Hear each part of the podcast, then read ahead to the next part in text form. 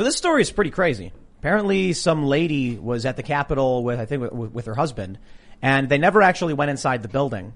When they were flying back, something happened. I don't know if this was on their way back, but they were on an Alaskan Airlines flight. Apparently weren't wearing masks.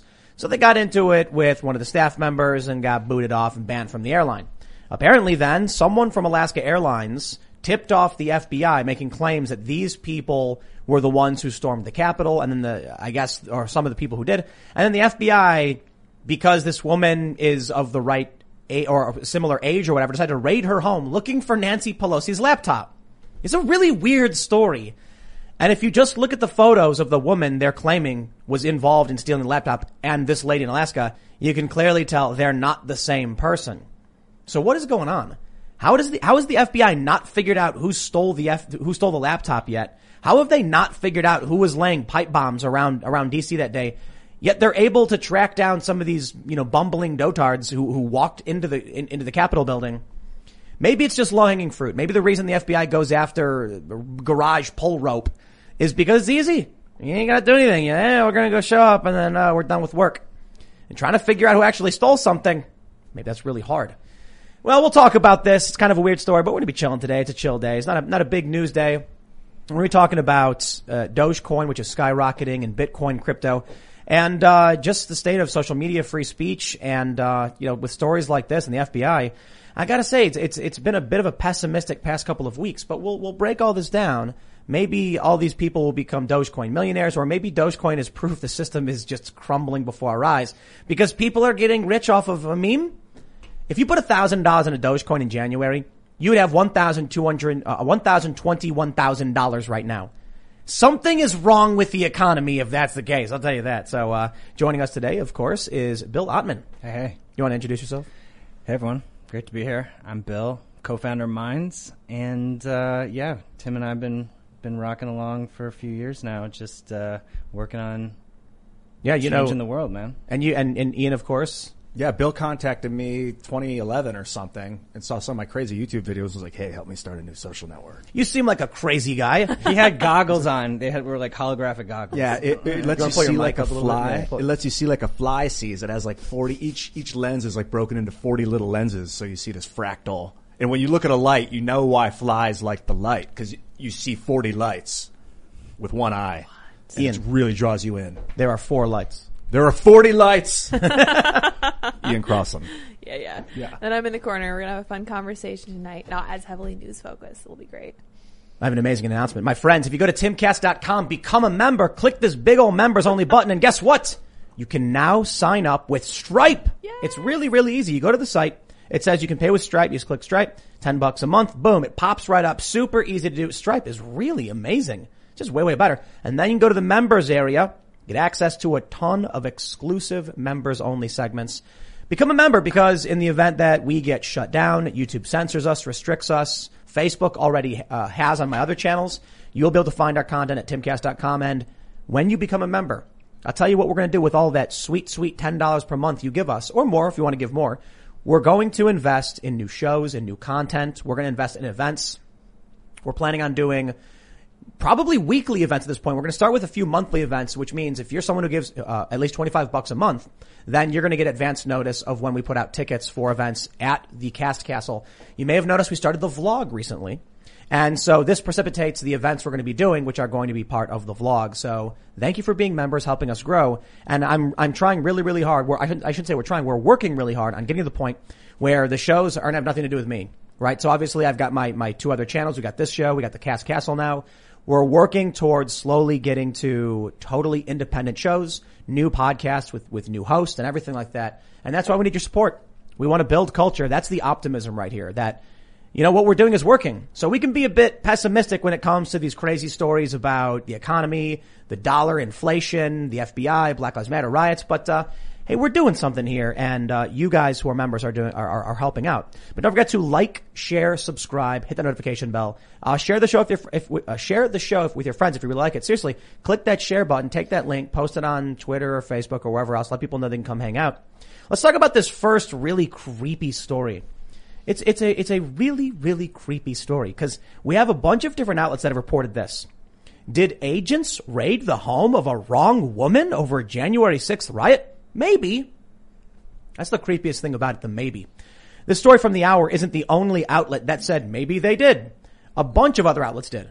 I think even the AP was like they might have. But if you go to Anchorage Daily News, apparently one of the only outlets that actually looked into this story, they have a photograph of the woman during, during the January 6th rally in which Trump was speaking in DC and a photo of the woman the FBI was actually looking for. Here's a funny thing. Okay. So maybe they're of similar age and their hair is kind of similar. The woman whose home was raided as they were looking for Nancy Pelosi's laptop was wearing a gray scarf and I guess some kind of like low cut or V or open neck shirt. And the woman they were actually looking for has big hoop earrings and is not wearing a gray scarf and has some kind of, I don't know, weird flower pattern shirt. Clearly not the same person. So how is it that the FBI hasn't been able to figure out who stole the laptop? They haven't been able to figure out who was planting pipe bombs. What are they doing? I guess tracking down bumbling dotards who walked in confused. So here's where it gets really crazy. Apparently in this court filing, they mentioned that it was an, an Alaska Airlines employee who got into an altercation with these people because they weren't wearing masks. They got banned. And then I guess this is where it gets weird. Someone from Alaska Airlines looked up this woman's social media account, saw a post a few days later about being in DC on January 6th, not in the Capitol, mind you, just not in the Capitol building, just there because Trump was giving was was was rallying. Then called the FBI and tipped them off and that was grounds for the FBI to go to Homer, Alaska and break this woman's door in and then go and search for a laptop. All right. Did they find it? Of course they didn't because this was the wrong woman. And now all these, these, these uh, outlets are saying like, maybe it was the wrong woman. Okay. You know what? Fine. Let's play the maybe game. Maybe this woman shows up in DC to hear Trump speak. And then everybody decides to go into the Capitol. So she takes off her jacket, puts on a, uh, takes off her scarf, throws it away, puts on a totally different shirt, attaches new earrings all within the span of a, you know, a couple hours, I guess, while people were outside marching around. I just find the whole thing just ridiculous. And, uh, I don't know, man. It makes me a bit pessimistic because it feels like the DOJ at this point has become completely politicized. And I'll tell you one, this, this is going to sound totally unrelated, but it really freaked me out. We grilled today. We made burgers. They were delicious. They were local farm burgers. Apparently the local farms were telling us that, uh, or, or so we, we were told by local farmers, the FDA has put restrictions on their ability to sell beef until recently. And I'm like, I didn't hear that. How come that's not in the news? How come, the, how come these stories aren't in the news? It really does feel like a whole bunch of weird and wacky stuff is happening, right? You've got something going on with this, this Arizona audit of the election. The FBI flying to some woman's home in Alaska, desperate to find a laptop. They can't figure out where it is. We've got weird stuff with the dollar. I don't know, man. It all seems unrelated, but it's all, to me, it's, it's indicative of like a rot in the foundation of the system. Yeah, when you say weird things with the dollar, like it's terrifying, explosive inflation that's like devastating the economy. And that's not being talked about. So I'm not overly shocked that other weird stuff is going on too. It just feels like this is breaking apart. Dude, uh, let's ring the alarms. The FBI can kick your door down if they think you're someone even if you just kind of look like somebody. Is that was that where we're, where we're at? I'm not surprised that, that, they could do this. They can get a, a, warrant from a judge and then go do it. It's just, it's. It, I, I'm, like, I'm just at this point where watching all this news every day. I mean, we were sitting here before we pulled up the story, and I'm just like, I don't even care. I don't even, I don't, I don't even know what's going on anymore, dude. like I can tell you a million and one things, but I can tell you one thing is that Antifa goes and throws rocks through windows and bashes skulls. Whatever happened to that, that old man in, in, in Kenosha got his head bashed in mm. by some Antifa? Nobody get arrested for that? Nothing happened? Oh, but some lady Dude. gets her, gets her door kicked in. It's the I, I, I, see that. I see Chauvin. I see these, these, these cases. I see the juror lying. And I'm just like, who has confidence in the U.S. government at this point? Aspects of it. What about what were you going to say? I mean, how do you decide what to pay attention to? Do you feel like you're feeding, like, because we are engineering, you know, consciousness Reality. by what we're covering, what we're talking about. And so, but you like, you need to go towards the rot, but you kind of need to balance that out. So, I mean, I'm reading the general news, right? So when I, when I look at news stories, I'm looking at like all of these different stories and I'm ignoring a lot of things I think I, I you know, things I don't care about. So I don't know, stories about celebrity gossip and a lot of stories about like some Instagram model wore a bikini to the beach, and then it's like front page news and a bunch of outlets. Yeah, it gets clicks. I get it. When it comes to cultural issues, political issues. I'm trying to see what is going on and, and, and what matters most and what's having a big impact. But admittedly, I'm only able to look at what journalists are for the most part already doing. Now we are going to be launching a newsroom soon, and we'll have a lot of uh, we'll have some, we'll start we're going to start doing our own original reporting. But that's why I was saying it's like I brought up the beef thing. It's seemingly unrelated, but I think it's a really good example of people not realizing that. I think we're being distracted by a lot of this stuff. And what I mean is this FBI thing is scary. It's creepy. The, the, an Alaska Airlines employee sending in a tip to the FBI about a woman because of a mask altercation. That's just like really creepy, like stuff. Like, what was she doing? Pulling up this woman's Instagram because she was mad at her or some, something like that? It's weird. And then the FBI goes and, and goes to her house and kicks the door and looking for Nancy Pelosi's laptop. This is like out of a bad action movie. So this is, this, this is some of the biggest news that you hear, you hear the mainstream media talking about. What's going on with January 6th? Oh, they raided this woman's home and it was like 1984 level snitch on your neighbor stuff, which is just very strange. But then I hear this, I, I hear this today when we're like, we're, we're going, we're like, hey, let's grab burgers and we'll, and we'll, and we'll, we'll, we'll grill and have some burgers. They were delicious, by the way. Local beef. And then apparently the farmers are like, oh yeah, we weren't allowed to, uh, to actually sell any of this for a while. The FDA wouldn't let us. And I'm like, what? Yeah, it's like raw milk. I mean, just no, but it's something to do with the lockdowns. Sometimes it was the lockdowns, it was COVID, mm-hmm. and so uh, what, what, what I'm saying is we do have these really creepy weirdo stories in the mainstream media, and it's really frustrating actually when you hear like the juror in the Chauvin trial. Not only did he lie about the, the protest, he lied about his shirt. He's wearing the, the, the, the George Floyd shirt, and he's like, "Oh, I don't remember wearing that." And there's a video of him wearing it from a different time, from like months earlier or like months later, or something like that. And so you see, uh, we see all this stuff, and that's like where the focus is when it comes to politics. But we're not paying attention to is regulatory stuff. What's going on? Have, have, have you noticed there's a, a, huge shortage of a ton of different goods? First of all, lumber is already lumber, expensive. Steel's expensive. Food is skyrocketing, bacon. but it's not just that. Yeah, bacon's going going up. We couldn't find it. You couldn't find bacon? Yeah, we went to Costco the other day and we couldn't find any bacon. And we're like, what's That's going it. on? Okay. That's we're it. in trouble. It's That's all when over. things get real is when you now, can't find the stuff. Yeah. I'll tell you what I did. I ordered a bunch of bacon. I put it in our deep freezer. There you Smart. go. Yeah, because, you know, when the apocalypse comes, what they say in the in the in the land of a broken economy, the man with bacon is king. I want to. Mess I could see a pig here, to be honest. A pig? I really could. Oh, I love a Great, they're pig. smart. They're like dogs, kind of. You'll Really get- nice. Ian will get way too attached. Dude, I would- you'd Oh, be my best friend. Yeah, just pig? get a pig and don't kill it. Okay, we'll, just keep, we'll just keep it around. It'll be good. No, it's just it's just it's it's weird stuff that people aren't paying attention to. Uh, I tried buying cat food, couldn't do it. Well, why? It took like a like a month and a half, two months to get cat food. Wow. Yeah, so uh, we ended up getting this cat food that Bucko doesn't like. Aw. This reminds me of if this if we were living on the Titanic, and this is the part of the movie where they're like, uh, "This is when everyone should be getting on lifeboats, but we don't have enough lifeboats, so don't freak everybody out because there'll be a mad dash and people will smash and kill you." So they're not telling us to get on the lifeboats. I've got huge news. Oh, what? Do you guys remember when Crowder sent me that gun? Yeah. Okay, so I'm gonna tell everybody the story of what happened with with with Crowder sending me this gun. Actually, yeah, I'll, uh, uh, uh, let me let me let me let me let me. I'll get into the story, but let me just say a, a few things. I got too excited there, and I'll just say I got to lead into it better than that instead of just going like, "Oh, was good, though. Very exciting. I'm really excited. Okay, hold on, hold on. Ian's right. Uh, so I got concerned about the riots in, in, in, you know, when we were in the Philly area because it's, this is the craziest thing about New Jersey. I've talked about it before. It's a, a duty to retreat, even from your own home. Like, seriously. If you are in your house in New Jersey, they say it's a partial castle doctrine state. And so I'm like, okay, what does that mean? It means if someone breaks into your home and you can escape, you have to leave your house. And I'm like, but go, go where? And, it's only if it's completely safe. And so then you got to argue to a court why it was like complete, it, it, it was a totally safe, or, or I'm sorry, it has, it has to be like, in order to be totally safe, you have to leave. If there's some risk to you by doing it, then they could argue hmm. that you should have stayed in your home or whatever. But if you can safely leave your home, you have to. So I'm like, I don't want to be in this stuff. I remember going to the stores and seeing all the shortages and everything and then thinking like, man, should we be preppers? Because it's funny. People like to make fun of the preppers, but the preppers don't care. I don't know if you guys have seen like prepper videos recently. Yeah, they, they, they don't, they don't, they don't care what the media says about them. They're just like, whatever, I don't care.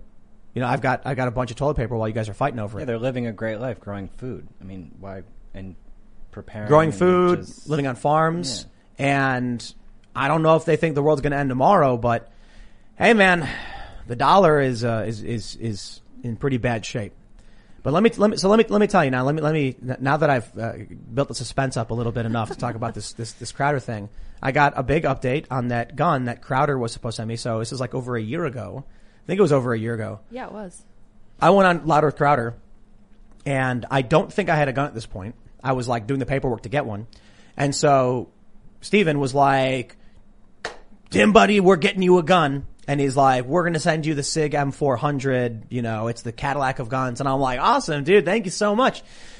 And then everybody wanted to know what happened to it. And just, it, no one ever heard about, I've never talked about it. I've never showed it. There's no Instagram photos. Just, just never happened. Well, here's what happened. There apparently was only one gun shop in New Jersey that could do the modifications to make it New Jersey legal because New Jersey is a horrible state for firearms. And so Crowder's uh, uh, team ended up sending it to the one shop that could take it. The only problem it was about 70 miles away from where we were. And that would mean driving for about an hour and a half in, in, uh, in the middle of a day where I'm working mornings and nights and on weekends and I couldn't do it. I'd have to drive up there, fill out the NICS background check form, drive back home, wait three to five days because I was on a delay list, then drive back and do it again. I'm like, I can't do that. Like I got a company to run. I got shows to do. There's no point in the day which I could leave and go do this. So I told Crowder, I was like, look, it got sent to a, you know, a shop that's too far away from me. I can't go get it. Well, I got a phone call today and the shop calls me and they're like, it's been, uh, you know, we're cleaning out the storage room. It's been about a year and we found, uh, this, this gun and it's for you that I got, I got, a voicemail. I didn't, I, I didn't listen to it until afterwards, but I, I, I get the missed miss call and I call and they're like, yeah, you know, we're cleaning up the shop and we realized we had this gun sitting here for almost a year. Do you still want it? And I was like, wow, I do want it. Can you send it to my FFL? And they were like, sure thing. So I'm finally getting oh, it. Oh, nice. Yeah. So I, I checked the voicemail and there was, it was like this woman and she was like, if it's been sitting here for a year and we're supposed to charge you five bucks a day for how long it's been sitting here, but you know, whatever. If you don't want it, then we're going to start charging you now, but call us back. And I was like, sure. And I called him back. And the problem was when we were in New Jersey, they had to do a bunch of modifications to it. And I was like, I can't pick this up. And then, you know, they, I, guess they theoretically could have modified it or then shipped it out or whatever, but I, it just, just fell off. So it's gonna, it's gonna I'm be surprised they here. didn't say we can't ship it for some stupid reason. No, they were totally cool. Yeah. Yeah. Shout out. They were, they were really cool. And they were like, no, we got you, man. Don't worry about it. And so I guess the issue was when we were, when we were there, it needed to be modified for New Jersey, which was going to cost money. And then, but now we're, now we're not. Now we're uh, essentially between like uh, Maryland and West Virginia. And so it's What gonna, was the modification? Oh, dude, New Jersey's got like crazy rules about what you can or can't have on a gun. It's just so arbitrary. It's like so when- minimal. they, they have to make it so that when you when you pull the trigger, a flag comes out with it's red and says "bang" on it. Oh, Looney otherwise Tunes. it's not Okay, legal. yeah, that's New yeah, it's the only legal way to get a gun. That makes more sense So- in New Jersey. Yeah, Yeah, does, yeah. So we're getting it, and uh, anyway, I got all excited because uh, Unmodified? Fully yeah, unmodified? fully unmodified. Nice. It's gonna be it's gonna be like as it as the Sig M400 comes. Looking Stuff. forward to seeing this thing. I've never even seen a picture of it. Uh, yeah, supposedly it's a cool gun. Looks like a gun, I think. Uh, you know, it was supposed to be my first, I guess, and now it's gonna be like my thirtieth. So I, I want I want to circle back, as Jen Psaki would say, to uh, this this metaphor earlier I was talking about about us be, looking for lifeboats, like the, how the government's kind of distracting us, or how we're being distracted by the media when it's time to get in the lifeboats. yes, we're being distracted, but I want to clarify my point. I don't, I don't, I'm not necessarily uh, saying it was intentionally misleading us. Yeah, it may not. Maybe I think not. everybody is hyper focused on the same thing, and we're all staring off to our left, and meanwhile, meanwhile on the right, like there's a volcano erupting. This know? is. I have so many so many things to say about it. I want to read this Nietzsche quote. This is um he, when Nietzsche was talking about the abyss. He said, "Beware that when fighting monsters, you yourself do not become a monster. For when you gaze long into the abyss, the abyss gazes also into you." Yes. and that's a big part of. Uh, you know, the weight of, of being a journalist and doing things like what we're doing is we cover dirty, nasty, painful things to hear about and to think about. And it can make you angry. It can make you edgy and, and lose focus on how to fix situations. You know, when, when you, when you're surrounded by problems all the time. Yeah, yeah. So- Oh, sorry, go ahead. Go ahead. Go. No, no, no, continue. Okay, I was just going to say that Michael Tracey just tweeted something about uh, a, an article about journalists who are freaking out and breaking down constantly and crying, and I was like, that's because they steeped themselves in the anti-Trump bubble and they were just stewing in it all this TDS all the time and it like broke their brains and there's a journalist who commented her name's like Katie or something and she's like my brain broke during the Trump election I was like dude whose fault is that like no one is making you dive into this stuff and just swim around in this cesspool of horrible thoughts about Donald Trump all the time, you know? Yeah. So you're right about that. Can you imagine the nightmares these people were having? Ugh. Dude. I'd love, I'd pay to see one of their nightmares. Well, soon you'll be able to if this neural net thing Yeah, that's is right. Yeah, real. yeah. There's a neural net thing that can like decode brain images, like what you're seeing, and then it trans like transcodes it to like a visual, you know, approximation. I'm just imagining, you know, these people all day, every day, just they they, were talking about after Trump got banned, they were celebrating, and a bunch of people like conservatives were like, "That's crazy." They would celebrate the censorship of a sitting president. You got to understand, these people were talking about how they would wake up in the morning and then their phone would like they would have a, a shortcut to pull up Donald Trump's Twitter to read what he was saying all day every day. It's all they ever did because their companies wanted them to do it. They're like, we, we got to write about what Trump is Trump is doing because Trump makes us money. Mm. I used to imagine these people having like, you know, we talked about this the other day, Brian Stelter having a nightmare where he's like in an old rickety house. And then he's like, it's like there's like lightning strikes and then there's Trump. you can see him flashing and then he's like, ah! and then when he runs out the back door, it actually just transports him back into the front door and he's trapped in this house and there's Trump in the shadows.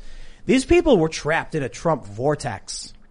They, they, all- they became the demon ultimately. When Yeah. you want, when you when a problem, you know, when all you focus on is the problem, it's you, you can't live without it anymore. Like that's that becomes part of your identity. It seems like that's what's happened and, and possibly is happening to people right now. Right. So, so I think it's both the, uh, it's, it's, it's causing and a cause of the, the, uh, the crisis, the culture war. So the more the crisis escalates in terms of the FBI raiding someone's home or Antifa setting buildings on fire, the more you will get, say, MSNBC lying about riots, and then in turn, conservatives saying the media is lying, they're fake news. And so it's just a, a spiral that's spinning faster and faster and faster with everyone trapped inside. Do you think the censorship of Trump is working to actually have people talk about it less? Um, Yeah. Talk about Trump less? Talk about Trump less. I think I Trump- think it is kind of working. Uh, and, and I, I think Trump chose to kind of back off for a, for a couple months. Mm. That's the scary thing about censorship is it does work. It can work in an isolated system. So within the mainstream media network, the big tech social media network, I mean, yeah, you can stamp it out of those, but then you know it it still has a life outside of there, but it, it can be hidden. I don't think censorship works. It's, it's not true. Donald Trump just wasn't doing anything for a few months. He was just playing golf. Then they started sending out emails again, and then all of a sudden they kept talking about it again. And even when Trump wasn't saying things, they were still talking about Trump nonstop. They were impeaching the guy. They are the ones who don't want him to let him go. Now Trump launched from the desk of Donald Trump, and then people have created social media accounts that are just reposting what Trump is posting on his own site, and Twitter's banning them all. Yeah. Probably because we're in a less isolated environment now with the internet. Because like the Romans, when they conquered the Gauls, this guy Vercingetorix, like they, they just basically stamped out all record of those people. They, Let- they, they censored it away, and Tartaria and all this ancient Asian cultures that are just we don't even know what they are because they were erased. Let's by the let's let's let's clarify something real quick. When people say that censorship works, and you look at how it affects modern political discourse, it works in the sense that you hide certain things, but it doesn't make them go away. So has the the the the the, the tensions between the culture war uh, has it stopped? No, it's gotten substantially worse. But they banned all of these right wing individuals and these conservatives and these Trump supporters. Yeah, well, they still exist and they still believe things. What happened was these journalists are sitting on Twitter, rocking back and forth, like scratching their head until their skin, until they're bleeding. And then finally Twitter says, we banned those people and they go, they're gone. They're finally gone. And they're just literally still sitting there. It's just all Twitter did was like pull down the blinds. They're literally still there. No, you can feel the cultural tension building up because of all this stuff. So it's the, the pressure cooker is Pressure cooker's on max. yeah. That's me worried, man. That's why I was like, that's why when you were talking about lifeboats, I thought about the, the gun and Crowder. Yeah, the, the key is, I think, when you look at this Nietzsche quote and you really let it seep into you, if you stare at the problem all day, it will, you will become part of the problem. You have to, to not, I mean, it's good to know what the problem is, but you gotta find a solution I don't, uh, I, I don't think it means you will become. It says be careful that you, you, you that don't. you don't. Right. Some great It people might. can probably stare into it their entire life and not become the demon, but I think there's a tendency to. So, You know, this Alaska airline thing really unsettled me because it reminded me not of 1984, which is technically fiction, but of actual historical events like during the Soviet Union.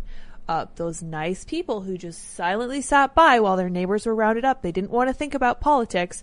They just wanted to go about their day and then they would turn in their own neighbors. This is what Gina Carano got in trouble for. She was right. I just heard um, a number that said that in the Soviet Union, two in five people were informants for the state. Yes. That meant that somebody in your family was an informant and you couldn't talk about anything. So you can talk about censorship working get people in your family involved on the government payroll. You see, you know why they had to round people up and send them to gulags, Ian? Because the censorship wasn't working. Mm. That's true. They had shut down any anti-state media. Picture this. You're driving on the open road, taking in the beautiful views this country offers.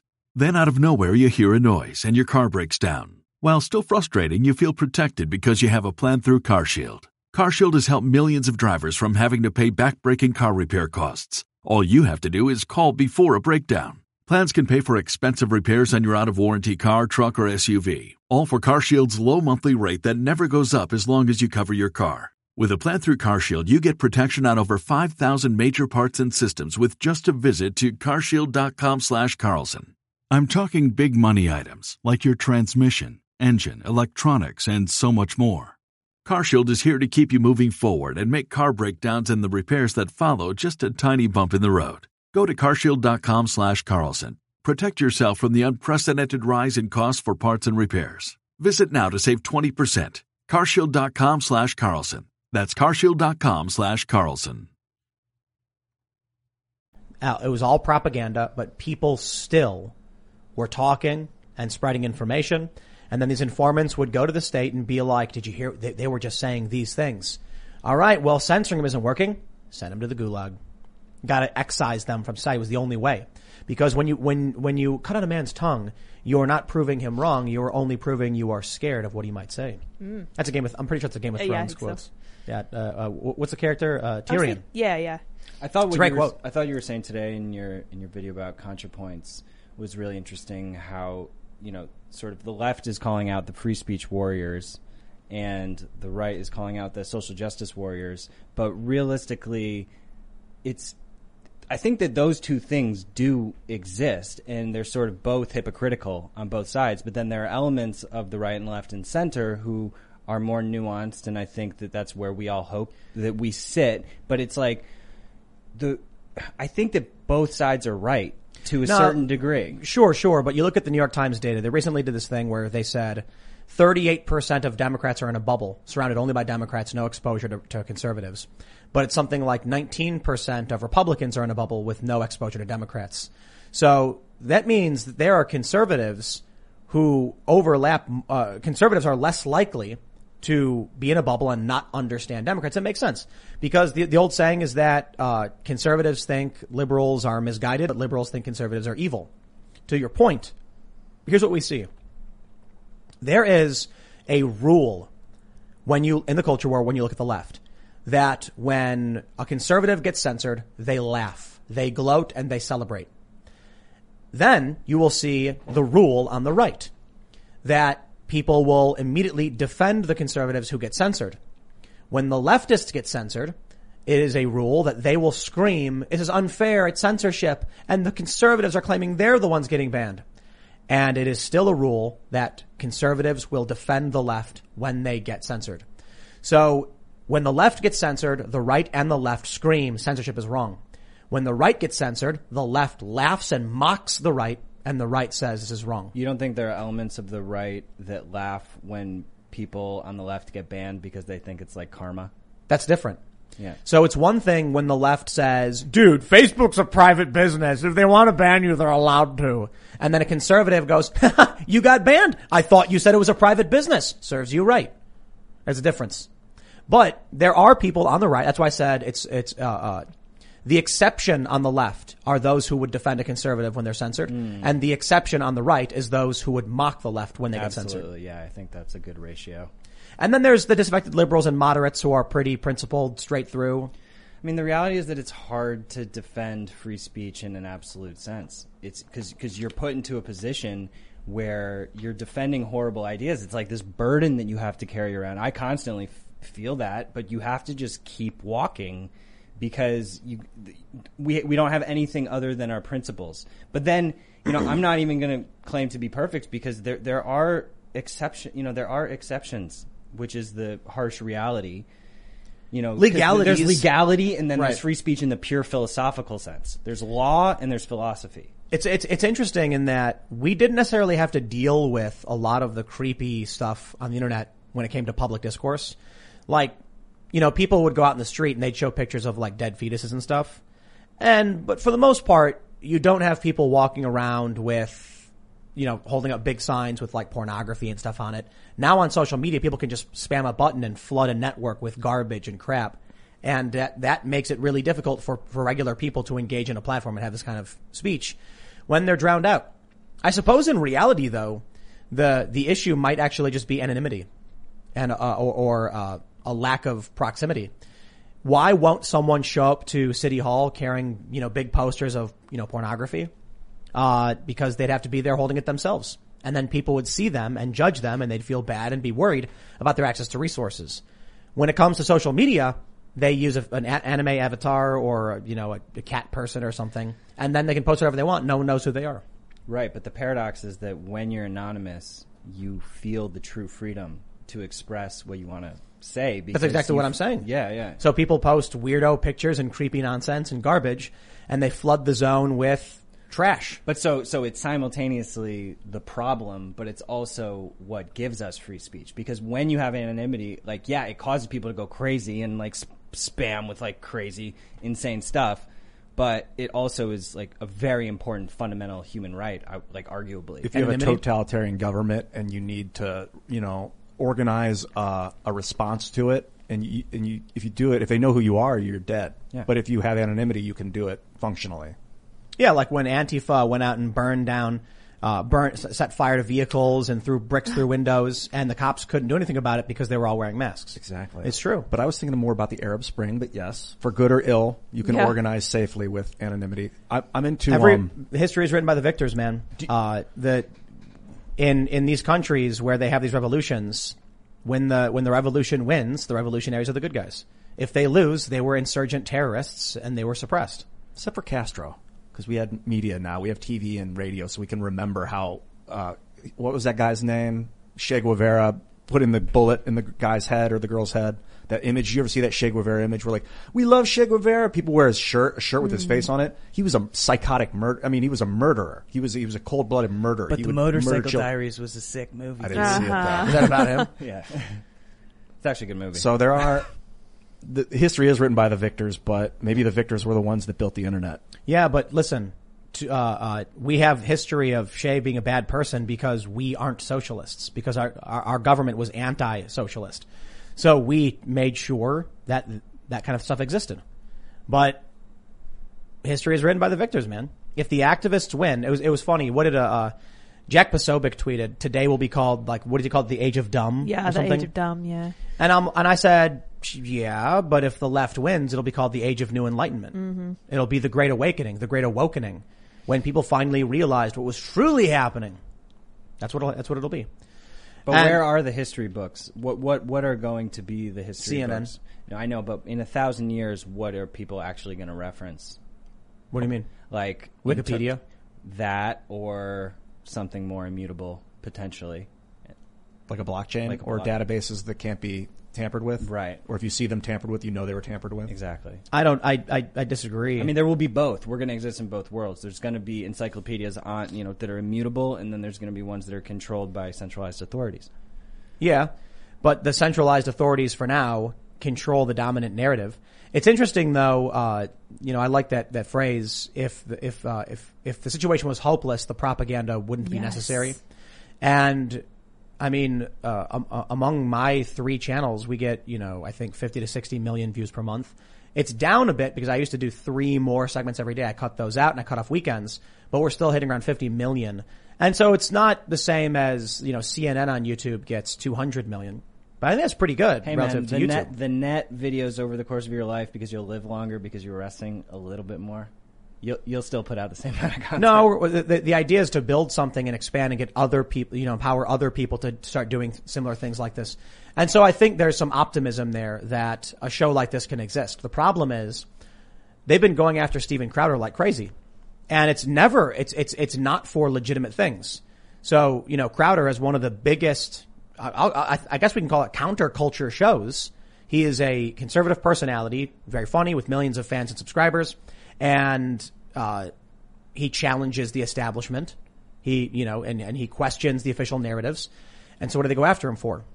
Out of context, uh, edgy jokes or just edgy jokes in general, or they just make things up. Like when he was quoting CDC data, they said, oh, that's misinformation. So they take his videos down. And then they boot him from the partner program. So they're trying really hard to, it, it's a culture war, man. How much does it cost to launch a network channel? Do you think? What do you mean? Like in terms of getting channel? like a channel on, you know, TV? I don't know. Um, let me think. I don't think it's that much. Maybe 20 to 50 million. Something for the alternative media to consider. But why do you want to be on TV? I don't know because maybe it's, maybe it's it, not even that much to be honest. Yeah, uh, I would be. That's why I'm asking. It, it, might not be worth it, but but I think at this point it's probably dirt because what's the point? Mm. Yeah, but Nobody, well, I, the point is that I think there are millions of people who are still in that world. That like the newer generation is not in that world, but you know I don't know what the numbers are. I think uh, a lot of people are, are, are watching digitally. TV ratings are in the gutter, mm-hmm. and we are going to see in the next five to ten years a major switch to to digital. Who controls like getting a channel? On... It's it's it's the and you you negotiate with the providers. So like you would go to Comcast mm-hmm. and then say we want our channel to be on your you know list, right. and then you'd work out a deal. And typically, how it works is like they give you a, a few cents per household or whatever. So you, it's a lot of money for for some of these channels. Mm. But then you got to produce content. And so a lot of what we're seeing now is, this is amazing. MTV, for instance, they just do reruns of ridiculousness. I love so it. Viceland or Vice TV or whatever they're calling it these days. Vice was supposed to have their own cable channel and they finally got it. They just started doing reruns of movies. Yep. You'd like turn on Vice and it would be like, you know, Groundhog Days on. Mm-hmm. Yeah, that's a good example of it not being worth it to get a channel because Vice did it and it's not particularly oh. effective. And no one's going to yeah, watch it. No one's going to watch it two in the morning or four in the morning. So right. like, what's the point of all that dead space? Well, yeah, TV doesn't work. Like, like you can't just pull up, you know, go through the channels on your phone. I would think that they, the, the providers would start yeah, to do that heck? so that you could just go through the on, channels. Everything's on demand now. Right. So Hulu is way more uh, um, relevant than cable TV. Mm-hmm. So like if I want to watch Star Trek, I just go to Netflix or Hulu. I had an opportunity to do like a radio show. They were like, "Hey, you want to let's do this radio show? It's going to air at 8 p.m. on Tuesday." And I was like, "Okay." So it ran once on 8 p- at 8 p.m. on Tuesday, and it was never. You can't get it. It, it was, the, and it felt so like I was robbed. Like I spent all this time recording this thing that is not now persistent on the internet, like as a YouTube video that someone can click on. Mm-hmm. The value of it being there all the time transcends magnitudes more value than waiting wonder, until 9 p.m. to see a show. I wonder if this is all the great filter. You know the great filter? Mm-mm. You know uh, Fermi's paradox? Vaguely. You're familiar with no? Yeah, yeah. yeah. So the the idea being, you know, if uh, uh, the universe is so vast, then surely there's intelligent life. If there is, how come we haven't seen any signs of it? Yeah. And there's a bunch of hypotheses about why that may be. And the Great Filter is one of them. And that's when a civilization reaches a certain point and they just get filtered out of existence, right? Something happens to intelligent species that they wipe themselves out. And I'm thinking like everything we're looking at right now, um, maybe it's like yeast in a, in a, in a, in a bottle, you know, just eating the sugars and farting ourselves to death. But in reference to what you're saying about YouTube and stuff, maybe it's just that we have billions of hours of content every single day, every perspective. And at a certain point, there's just too much static. It's, it's like there was a period where everything was noise. It was chaos. Then we built upon it this civilization, this order.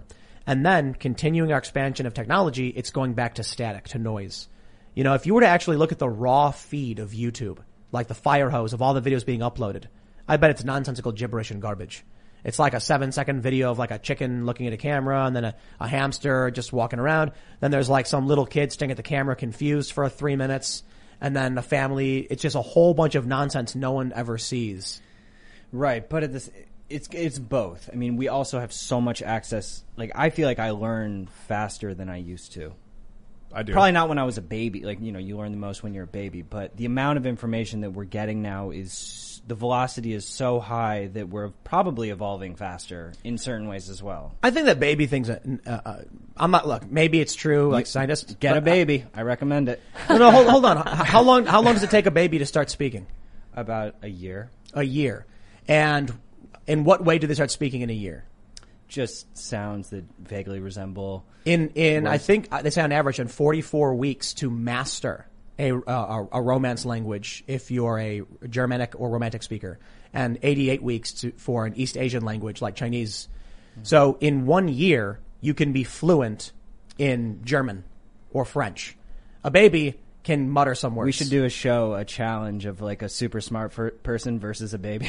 no, I, I learning think a language Yeah. for a year. It's it's it's it's not that you know people always say this like oh it's so easy to pick up when you're a kid. Well, it's because you're not doing anything. Also, your brain is lit up like they do studies, fMRI exams on people with LSD, and their entire brains light up, and they're active like the right and the left hemisphere at once, and that's how baby brains are. Mm-hmm. They haven't learned. Well, how they're to trying- filter stuff out. trying yet, to so learn they're as just much. learning. Well, the demand the, there's such high demand and need for them to communicate because it's your fir- when it's your first language, like your body is forcing you to figure it out so that you can achieve certain things that you want to achieve, which you don't have that need when you already know one language. That's not true. I mean, depending on where you live, yeah, maybe you Yeah. move somewhere and you have to. Exactly. Yeah, that's true. And yeah. you'll pick up Yeah. the language super Very quick. true, yeah. And so I, I was reading. It says on average it's 44 weeks. I, I, may, I don't know what the study was. I read it on Reddit or something. To master, uh, if if you speak a Germanic or Romance language in 44 weeks, you can be fluent in another language. If you are actively pursuing and speaking and using that language, All right, you'll be well, fluent. let's launch the study. Well, I mean, I guess the they already show. exist. dude. I, do how, Yeah, they how, do, how long does it take for a child to get to the point where they're having a conversation like this? Probably four years old. I mean, In not- four not like years, they can be not- discussing discussing the, the nuance of economic policy. Probably and- the smartest kid in the world, I would argue, could keep up. I think around Smartest four year old on on the planet. There you go. like uh, ten or eleven, maybe they're having a conversation, but mostly asking questions due to their lack of exposure to information and context. So it's not an issue of ability; it's an issue of just time. Yeah. you know, we've had more more more time to to learn things and understand. I history. mean, there are videos. There's one video of this uh, Chinese boy playing Chopin uh, Fantasy Impromptu. He's three. I'm telling you, this i it's madness. I mean, it's probably he's been trained by his parents in a very borderline abusive way. I I don't want to uh, accuse anything, but it's insane, and that's something that none of us could do, and it might take a decade to learn. So, you know, there are, but th- that's the exception. Let's get back to talking about the apocalypse. Yeah, yeah. We're how talking do we, about how do like, we um, how do we start talking well, about? we're talking babies? about yeast farting itself to death in a, Right. in a in a petri dish, and I think this mass influence of information is causing interference in our under in our ability. So that's the static. Is this weird influence in tide pools? What would happen is organisms would live at one level of the tide pool hor- uh, vertically. So petri dishes are kind of one. They're only two dimensional. They don't really have up and down. You can't really get out of it. Normally, in a tide pool, if an area of the tide pool got too acidic or too dangerous for this, these organisms to live, they would come together and form a new type of organism that could float up to a different strata of the tide pool and essentially evolve into a new organism collectively. They would come together and create a new organism. Now in petri dishes, you don't see that because they're two dimensional. They don't have anywhere to go, so they eat them, they die. But in the tide pool, our nature is to come together, form a new species essentially, and then move somewhere where we can thrive. I think decentralization needs to happen. It needs to happen fast. I think people need to get out of cities. I think they need to go to more rural areas. They need to start learning how to take care of themselves and be self-sufficient. And so we got rid of one of our, we have, we have you know, two, uh, we, have, we have a front lawn. It's, there's, there's a walkway dividing the lawn. We got rid of one side of it and turned it into a garden. So we're going to be growing a lot of our own food. Not nearly enough to sustain the amount of people who are, you know, living and working. But it's a start. And I think people need to do that. We also have chickens, so we're going to have a bunch of eggs uh, at some point in the next couple of months. And I think having some reliance on yourself is really important. And getting off the grid.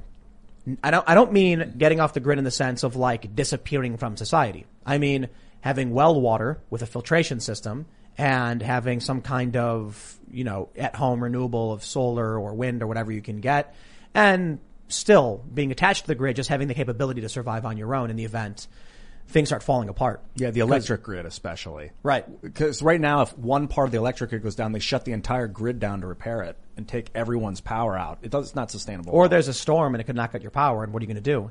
So I'm, I'm thinking about what the, what we're seeing with the market. Um, there's there's desperate attempts to assuage the fears of an impending market collapse and hyperinflation, and I I think it's coming. I think we're starting to see a lot of the same signs. Far be it from me to tell anybody what they should do with their money, but you know I've been talking to a lot of my friends who are uh, you know some of them who do and are day traders and work in investment firms, and they they they bring up you know every time we see a major collapse, you start seeing similar signs of the media saying, "Oh no, everything's fine. There's no collapse. Just keep doing your thing." And it's like, when they start saying this stuff, everything's okay. Go back to work. To mind your own business. It happens every time, and then there's a major collapse or some kind well, of crash. There was a case uh, I was meant talking about Christopher Mellon, who was just on Rogan like a couple days ago, and he told this story where because this guy worked in intelligence agencies. They told him that there was a pending nuclear attack on New York and D.C. And they told, and, and so he had his whole. Fam- when, when, when? Uh, I don't remember what year he said, but he but he was told from the inside that this is likely to be happening, and so he like told his family and friends. But like he said, he was walking around sort of in a blur because he you know it was surreal. He felt like he should warn people, but it it's, would cause more chaos. That's why they. But that did happen. That's confirmed from the inside. They knew nuclear was a was a tangible threat and they decided not to tell anyone because they figured they, they didn't? They didn't have year con- ago, five years ago, I- ten years ago? You gotta if maybe Lydia can help look up the the, the date, but Like during the I mean, Cold I think he might have even broken the news like two days ago, so I'm not sure, but. You know, they didn't have full confirmation that the attack was coming, so they decided that it wasn't worth it because their level of intelligence wasn't guaranteed, and then luckily it ended up not happening. That's why I think, you know, the, the preppers are laughing at us. Cause they're like, you got these arrogant city folk who mock preppers. And it's just like, first of all, why do I care what you think about me? Second of all, when you, when, when the water shuts off or the power goes out, like when Hurricane Sandy hit and the power went out in New York, hurt, like, no, none of these prepper people care when there's a hurricane. They're like, and? They got everything they could, they're, they're, they're good. They go underground. Oh, they the got jokes food. on the people mocking. It's ridiculous. Yeah, they're not, they're not prepared. I mean, whether like preppers, truthers, like when I remember when truther became a word that was like a pejorative. I mean, that's that's out of a fiction novel. Truther. I mean, granted, okay, there are there are some like crazy truthers about certain topics, but like the fact that the phrase truther is used as a pejorative is insane when you just look at I'll tell it you- from the outside. I'll tell you what's insane. There was that quote from Joe Biden recently where he's like, "Who needs uh, a hundred rounds? What do you think the deer's wearing Kevlar?" Ah, it's like, uh, your life has been so cushy and soft. Yep. You've been such a spoiled, pampered brat because you do not know hardship that you're like, why would anyone ever need to defend their lives? Well, I guess you, you can ask the the the, the, the people in uh, inner city Chicago why they keep buying illegal guns and bringing them in and buying them because there's a lot of gun violence and they're worried. Some people are bad people and want to commit crimes and some people are worried about being the victims of crime. But that statement from Joe Biden just shows that's the mentality. They've never had hardship. Imagine spending your whole life. You know, what, I'll, I'll put it this way. I know a lot of people who never had jobs. This crazy. 26, 27 years old, never had a job. Wow. Why? They went to school. They went to high school. They went to college, went to a master's program. Get out, 24 to 26, never had a job ever. So they have no idea how anything works. They have no idea how to get money. And they're just, man, adults at 26 who don't know how to survive on their own. Now that is obvious. You can see that.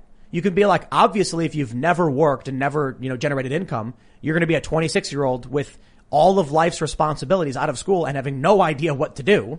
Sure, they can teach you how to play the trombone in college, or they can teach you how to like, you know, set up a nuclear reactor, but they don't tell you how to get a job or make money or, or, you know, set up a banking account or pay your taxes. And now you think about that and think about conflict and crisis. These last few years have not been easy on our economy, and with tax season finally arriving, there will be millions of hardworking people and businesses that could struggle even more due to the IRS working against them and pocketing profits for themselves. America First Tax Group can help put an end to your worries. Just one phone call to 800 431 5684, and you'll be in touch with America First Tax Group, a full service tax company that'll fight the IRS's predatory tactics and put you on the path to financial freedom. Their experts can help you or your business with any tax related problems you may have, from dealing with your back taxes to granting you access to tax relief and much more. Don't wait. Get in touch with America First Tax Group today by calling 800 431 5684. That's 800 431 5684. Or visit AmericaFirstTaxGroup.com slash Tucker. Again, 800 431 5684 or AmericaFirstTaxGroup.com slash Tucker. Not, not, not, a, not a person in this country save cops, veterans, and not even every veteran. A lot of them are administrative. A lot of cops are administrative. There's re- a relatively small fraction of people in this country who have actually experienced any kind of real conflict. So most people in this country are voting based on the, the idea that everything is and always will be fine because it is normal oh, to not have to worry about any of these things. Mm. It's normal. Yeah, and that's why decentralization is something you're sort of forced to learn, whether it's digital decentralization or physical you know, with farms and stuff, like you have to get banned in, in order, or, or you have to know people who are getting banned in, to, in order to understand that you need to secure yourself and your communication that's, systems. That, that's why and, it's funny when you, you know, I was talking about ContraPoints earlier mm-hmm. on, on one of my channels. ContraPoints is a leftist who, if you, if you look at her Twitter accounts, I search for free speech, there's just mockery of the free speech warriors. Now, all of a sudden, after one of her videos is age restricted, it's, we must stand up for free speech and the left must reclaim free speech. And it's like, mm-hmm. my response is always, thank you, welcome to the fight. Please, your advocacy for free speech is greatly welcomed. But if only you stopped treating this like a, like a joke in a game. And that's the point. Mm. People who weren't being oppressed, the people who weren't being targeted by a system, who did not know hardship, were laughing at those who were saying we need to be prepared and fight this because they weren't experiencing the problems. This is the funny thing now. You, you can, you can see something so plainly obvious. What do you do when the power goes out? I don't know. The power never goes out. If it does, someone fixes it for me. Huh. What do you do when the power goes out and doesn't come back on? what are you, some kind of dumb prepper? Okay, well listen. You can keep betting on this idea that life is and always will be a golden age just for you. Or you can look at history and recognize, for one, golden ages come to an end. And two, the natural state of life on this planet is constantly stressed out, running, and struggling to survive. I did play a game of Civ where I went from golden age to golden age to golden age to golden age for like thousands, thousands of years. Yeah. So what, was your, what was your strategy? I don't know. I was playing on easy. Uh, culture. Oh, get out of here. it was cultural science based. Mm. Culture and science. Yeah. Yeah, you were playing on easy mode. I think I was playing on like normal, like Prince or something, above average, not hard, not super hard. I think it's the same reason people sit on big tech apps because they have no reason to leave. I mean, they, they haven't experienced what people involved in these issues have experienced. They're not, you know, real journalists who have experienced censorship in international countries. I'm talking about international journalists who are like, you know, really getting censored by governments and whatnot. And so, you know, you have to experience it. Do you see that really, a really great video from last year where someone from the BBC is interviewing the president of Azerbaijan and they're ah, like, your, your record on the, on press freedom is abhorrent. And he was like, what about Julian Assange? And then it's just like, mic drop. He's like, you've had this guy locked up for how many years? Holding him, holding, holding him as a hostage. And then you're going to talk to us about press freedoms. And she's like, well, I, am not holding him. Your country is doing it. So don't come to me and criticize me. And it's like, I'm pretty sure they have a very bad track record on journalism, so they don't get any free passes. But why should the UK? Why should you know the, any one of these these these these countries or the, the U.S. even pretend that they're doing well? Now, keep in mind, I love when the left claims like press freedoms in the U.S. under Trump slipped worse than Somalia or whatever stupid garbage they were saying. What, what you have now, there was a, there was a tweet from this journalist, and she was like, I ordered a bulletproof vest that I need for doing journalism in America and it was too small. And I was, uh, I was at one point kind of glad it was too small that my bulletproof vest that I need for journalism in America wasn't going to fit me. And I'm like, it's too big. She was too for, small. For, for, she was too small. Yeah. yeah. it was too big for her. Uh, the point is, the, the, the, the she was clearly trying to make a point about, I can't believe people in America would need to wear a bulletproof vest. What do you, what do you think the world is like? This is like someone living in a Chuck E. Cheese's in the, boun- in the in the bounty castle, being like, "Why would anyone need a helmet? I get we're in a you- bounty castle. you wanna protect It's your like, dude. Outside is concrete. like you want to protect the the minds of children. Like you don't want to show them soldiers getting blown apart and bleeding out and stuff when they're one, so that it, it warps their perception. But you you also don't want to coddle them and not show them any of the terror of reality. In my opinion, I don't have kids. You have kids. You can probably talk better about this than I can. Um, and I don't even know like how how have you been navigating that? If, do you want to talk about that on? Yeah, yeah. Like, well, that's kind of what was interesting about when we all first experienced the internet. You know, you go and you find the craziest shit that you can find. I remember because- like uh, LiveLeak videos, man. Yeah. Just like, oh, there's a guy getting murdered again. Mm-hmm. Yeah, It's like watching it and just like, wow. I could rail off. Two girls, so one much cup. trauma. Oh my gosh, motorcycles hitting people in the head. I mean, Faces of Death. Remember that? Yeah. Yeah, I don't know the answer to that. I, th- I think you need to ease a brain into the reality, but it, you don't you don't want to shelter them too much. That's for sure. It's tough. It ain't easy. Yeah, But we have a generation, and we have we have what now, like three generations of ever increasing um, padded walls. So this what, what's happening is now you have all of these urban liberals who, it's like WALL-E. You know, it's like the the morbidly obese people in their hover chairs floating around where things are being done for them. They live in these big cities. You know what I got to say? There's a. Uh, COVID may have been really, really bad, but at least one of the positives, because it's, it, there's nuance in all things. I know a lot of people are going to be like, it's, it, it's controversial to say that there could be anything good coming out of something bad. No, it's that these people in cities are going to stop wasting, stop mass consumption, and start realizing that life takes hard work and responsibility, and you can't just sit back and let someone else do it. Because you know what happens when you do? Cuomo goes and kills 15,000 people. Or your guard comes and murder, like they say, like when people have bunkers and it's the end of the world and you're relying on your hired security, the hired security is going to come kill you and take the bunker for themselves. That's, Well, that's what's like part what's, of the story. what- is- what's the joke from uh, uh, somebody super chatted us? This has said, uh, on behalf of all gun gun owners, I'd like to thank the gun control advocates for stockpiling our goods for us for the apocalypse. yeah, what do you think's going to happen when, if slash when, you know, there's a collapse? I think it's funny. It's funny too. There was a post I saw on Facebook, and someone mentioned something about. I think they were talking about like Dogecoin, and like this this the skyrocketing Dogecoin. You got to buy this currency or buy that currency because the dollar is in serious trouble. And then someone laughed, saying like, "You guys keep talking about some kind of like disaster collapse or civil war," and they're like, "Where is it? When's it going to happen?" And the funniest thing about these comments that I keep hearing from people are like, "Where's the civil war at, bro?" I'm like, "Aren't you the people obsessed with the storming of the Capitol on the sixth? Like, clearly we're in the middle of something. The dollar's hyper, uh, the, do- the dollar isn't hyperinflating, but it's inflating, and the cost of goods is going way up. Now the, the gold lumber ratio is is is you know coming together. I don't know necessarily it's a good thing or a bad thing, but we're seeing a dramatic shift in the economy in general.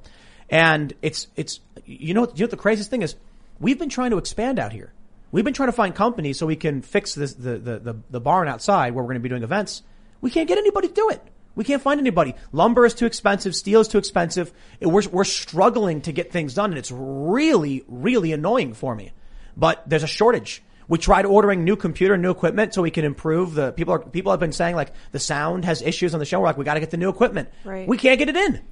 Something is happening and there is a shortage of goods and computer chips and, and, and merchandise and, and all of the stuff is going down. And then you have these dumb people on the internet hyper focused on whatever CNN tells them, totally ignoring whatever's happening around them. Man, I can't, I can't imagine what it's going to be like for these people when the rug, rug gets pulled out from underneath them. that is alarming. I mean, because as you know, you have resources to make these things happen, and so the fact that someone in your position cannot build out a barn to become I've more do- called like five companies and they're like, oh man, you know, it's steel. It's hard to get. It's really expensive right now. And I'm like, can you send people out? Like, what do we got to do? And then, and so even with like getting the website done, it's like, it's, it's difficult to get things to move right now. Even with like digital, uh, with, with like software and stuff, it's just been very difficult across the board. And I remember like we, uh, uh, so one of the things, one of the issues we have, the studio that we're in is the highest point of the building. And so it gets really hot. Um, so we were supposed to get some kind of like wall mounted AC unit that's ultra quiet to help circulate the air and keep it cool. Company just never shows up. Company doesn't show up. They, they, they come out here like, oh, we're, we're, we're gonna, we're gonna get back to you. They don't show up. We had more work being done. Company comes out one day, just gone the next. Just don't show up. And I'm like, what's happening? Like seriously, how? I'm, no, that, I'm, I'm that genuinely feels like quiet before the storm type situation. It really does. What are people doing to where the businesses aren't functioning properly? So I ordered a new machine for this studio, uh, a month and a half ago. When, when did I say, hey guys, good news. In a week, we're going to be getting a new machine. Forever And ago. Yeah, something like that. I don't remember. There's a chip shortage. Ah, Oh. yeah. And so they keep saying, we're really sorry about this. Any day now, any day now, trust us. And then we'll get it shipped out immediately and just nothing. Well, I was talking uh, to a guy who owns a Ford dealership in Norwalk, and he was saying that they just cannot get cars. I mean, unbelievable. It's like you're trying to buy, the market is there, trying to buy something, and you know, the supply is not This in is existence. this is showing our softness and our like padded walls because mm. it's not normal to have access to all that stuff like that. For The us, golden we- age. Well, yeah. but, but, but right, that's my point. We're my point is of a golden age. No, no, no. My point is we know it. We're talking about it. I've I've been watching this stuff in real time. So we are moderately prepared for some kind of serious downturn. And, i and I think it's funny that even after a year of a lockdown, you still have naysayers who are like, what are you, some kind of prepper? It's like, bro, do you remember going to the store for toilet paper last year? Did, do you have amnesia? What's, what's, what's going on, bro? Are you looking at the price of cryptocurrencies? Dude, th- these things aren't just going up in value because people finally realized mm. that, that they're a technology worth using. It's because people are scared of the US dollar right now. Dude, you if you were on a beach and you saw a tsunami coming that was thousands of feet high, how would you react? And I think that's what society people are doing in society right now. And you'd have people walking out into the water, like their brains would break, their minds. actu- actually, being out in the ocean is, is a safe place to be. you'd take your your um, surfboard and dive it and ride it ride it home. well, not you don't you want to be hit by a tsunami, but when there's boats that are a few miles out when the tsunami comes, they stay. You know, it goes under them or it goes past them. When you're faced with the impending destruction of everything, um, how would you react? And I think these people are kind of seeing it's such a big problem that their minds can't calculate it, and so they just ridicule. There's, a, there's an interesting question. I can't remember where it was posed, but they said if you were sitting in Unica City and you saw like an ICBM coming right down, about to hit your, you, know, the downtown area from wherever you were, what, which, which direction would you run? And the point was that if you truly understood the power and the range of the ICBM, you would run towards it. You know why? Because you'd be getting away from the blast radius. No, no, no, running towards the explosion. Oh, I thought you meant the missile. Yeah, if you saw a missile Yeah, heading yeah. towards your city, depending on how close you were to city center, you would probably want to run towards it.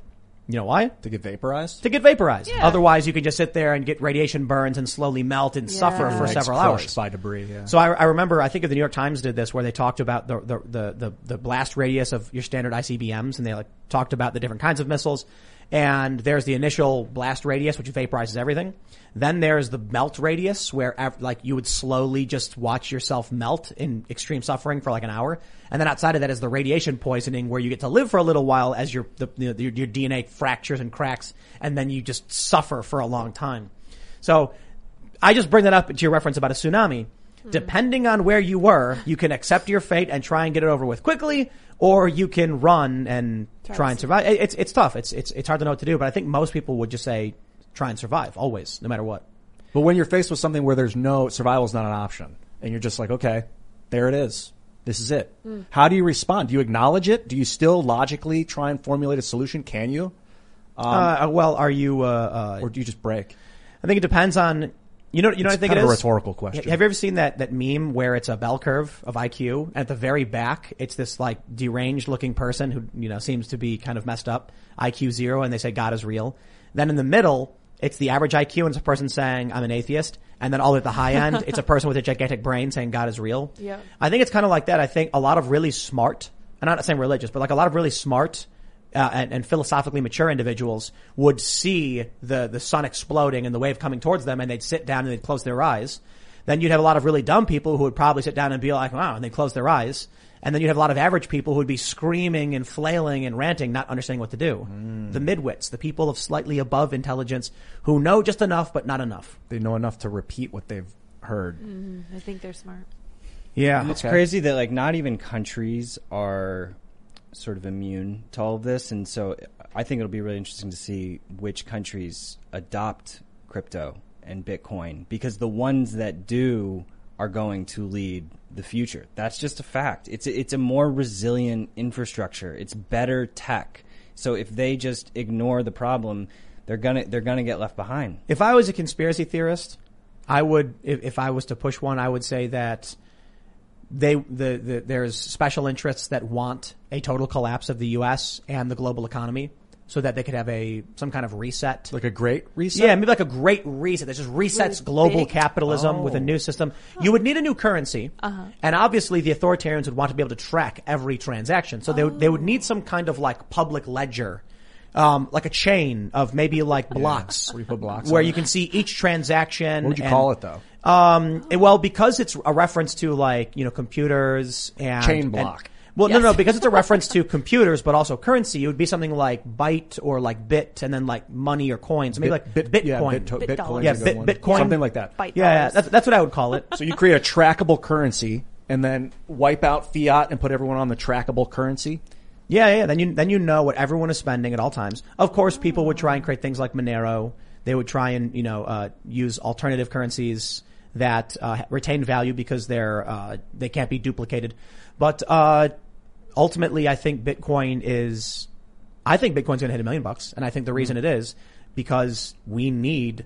Uh, I mean, the, the the government would love to have this system, this global Well, transfer of value that they can easily watch and everyone can watch, and it's the Panopticon.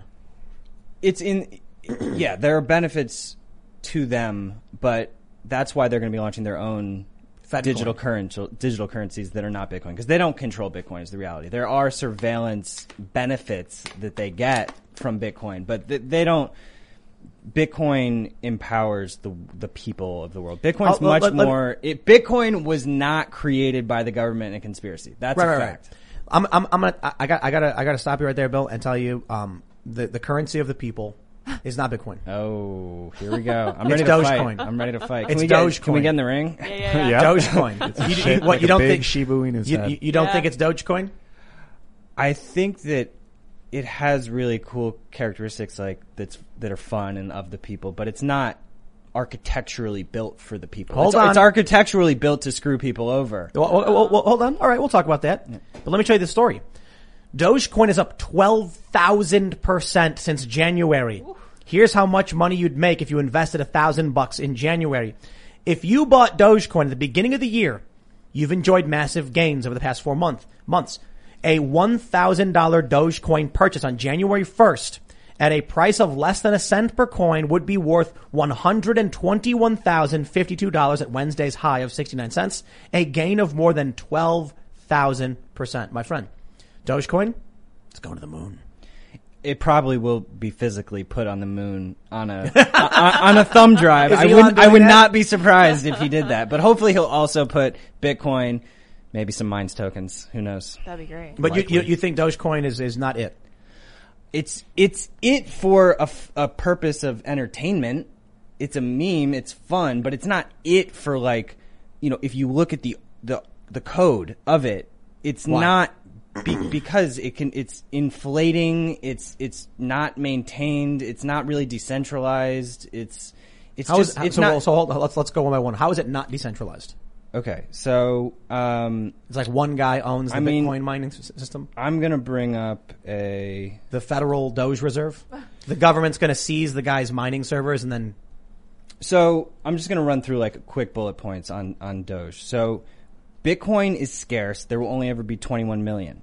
Doge is infinite. The system is on track to mint 14.4 million new Doge each day and 5.2 billion each year forever. Okay. Ah. It Bitcoin's issuance. This is from this dude Alex Gladstein, uh, who knows a lot about Bitcoin. Um, Bitcoin Dogecoin's issue, issuance is unpredictable. It can and has been altered. Uh, Bitcoin is decentralized as a result of robust architecture of full nodes. Um, Dogecoin is not decentralized. Bitcoin has. a- but how is it not decentralized? Here's the other thing about Doge. People are buying Doge on Robinhood. Look, don't buy crypto on Robinhood. You don't even own the crypto. They're holding it. You can't Right. even get the crypto if Right. you buy it on Robinhood.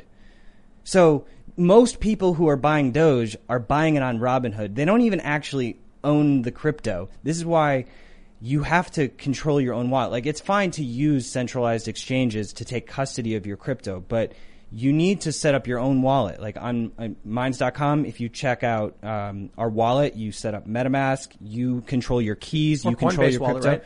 Coinbase wallet, you do own, you do control your keys. That's a that's a non-custodial wallet. Yeah. But I mean, these things like so it's fun.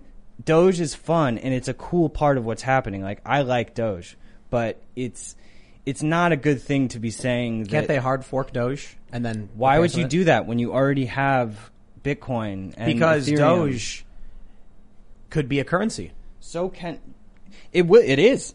Exactly. Right. So what, what, what, what do we hear? KFC now takes Dogecoin. Yeah, the Oakland A's are accepting Doge. Did KFC Dude, this, come this is what, you, and say? what this is what I'm, I'm saying. Heck. It doesn't matter if it's a box of Kleenex. If people have confidence that the Kleenex will get them a cheeseburger, they will clamor for But it. But you can't have confidence that Doge is going to retain its value. You There can't have be- confidence the U.S. dollar is going to retain But its you value. You can have confidence that Bitcoin is going to, in the long term, based on the structure of and it. and gold And and, gold. silver or Yeah. palladium or whatever. The thing about Doge is that it is more like cash and it has the confidence of the people for a very silly reason. It doesn't matter. People want it and some people want to just have it for the sake of having it.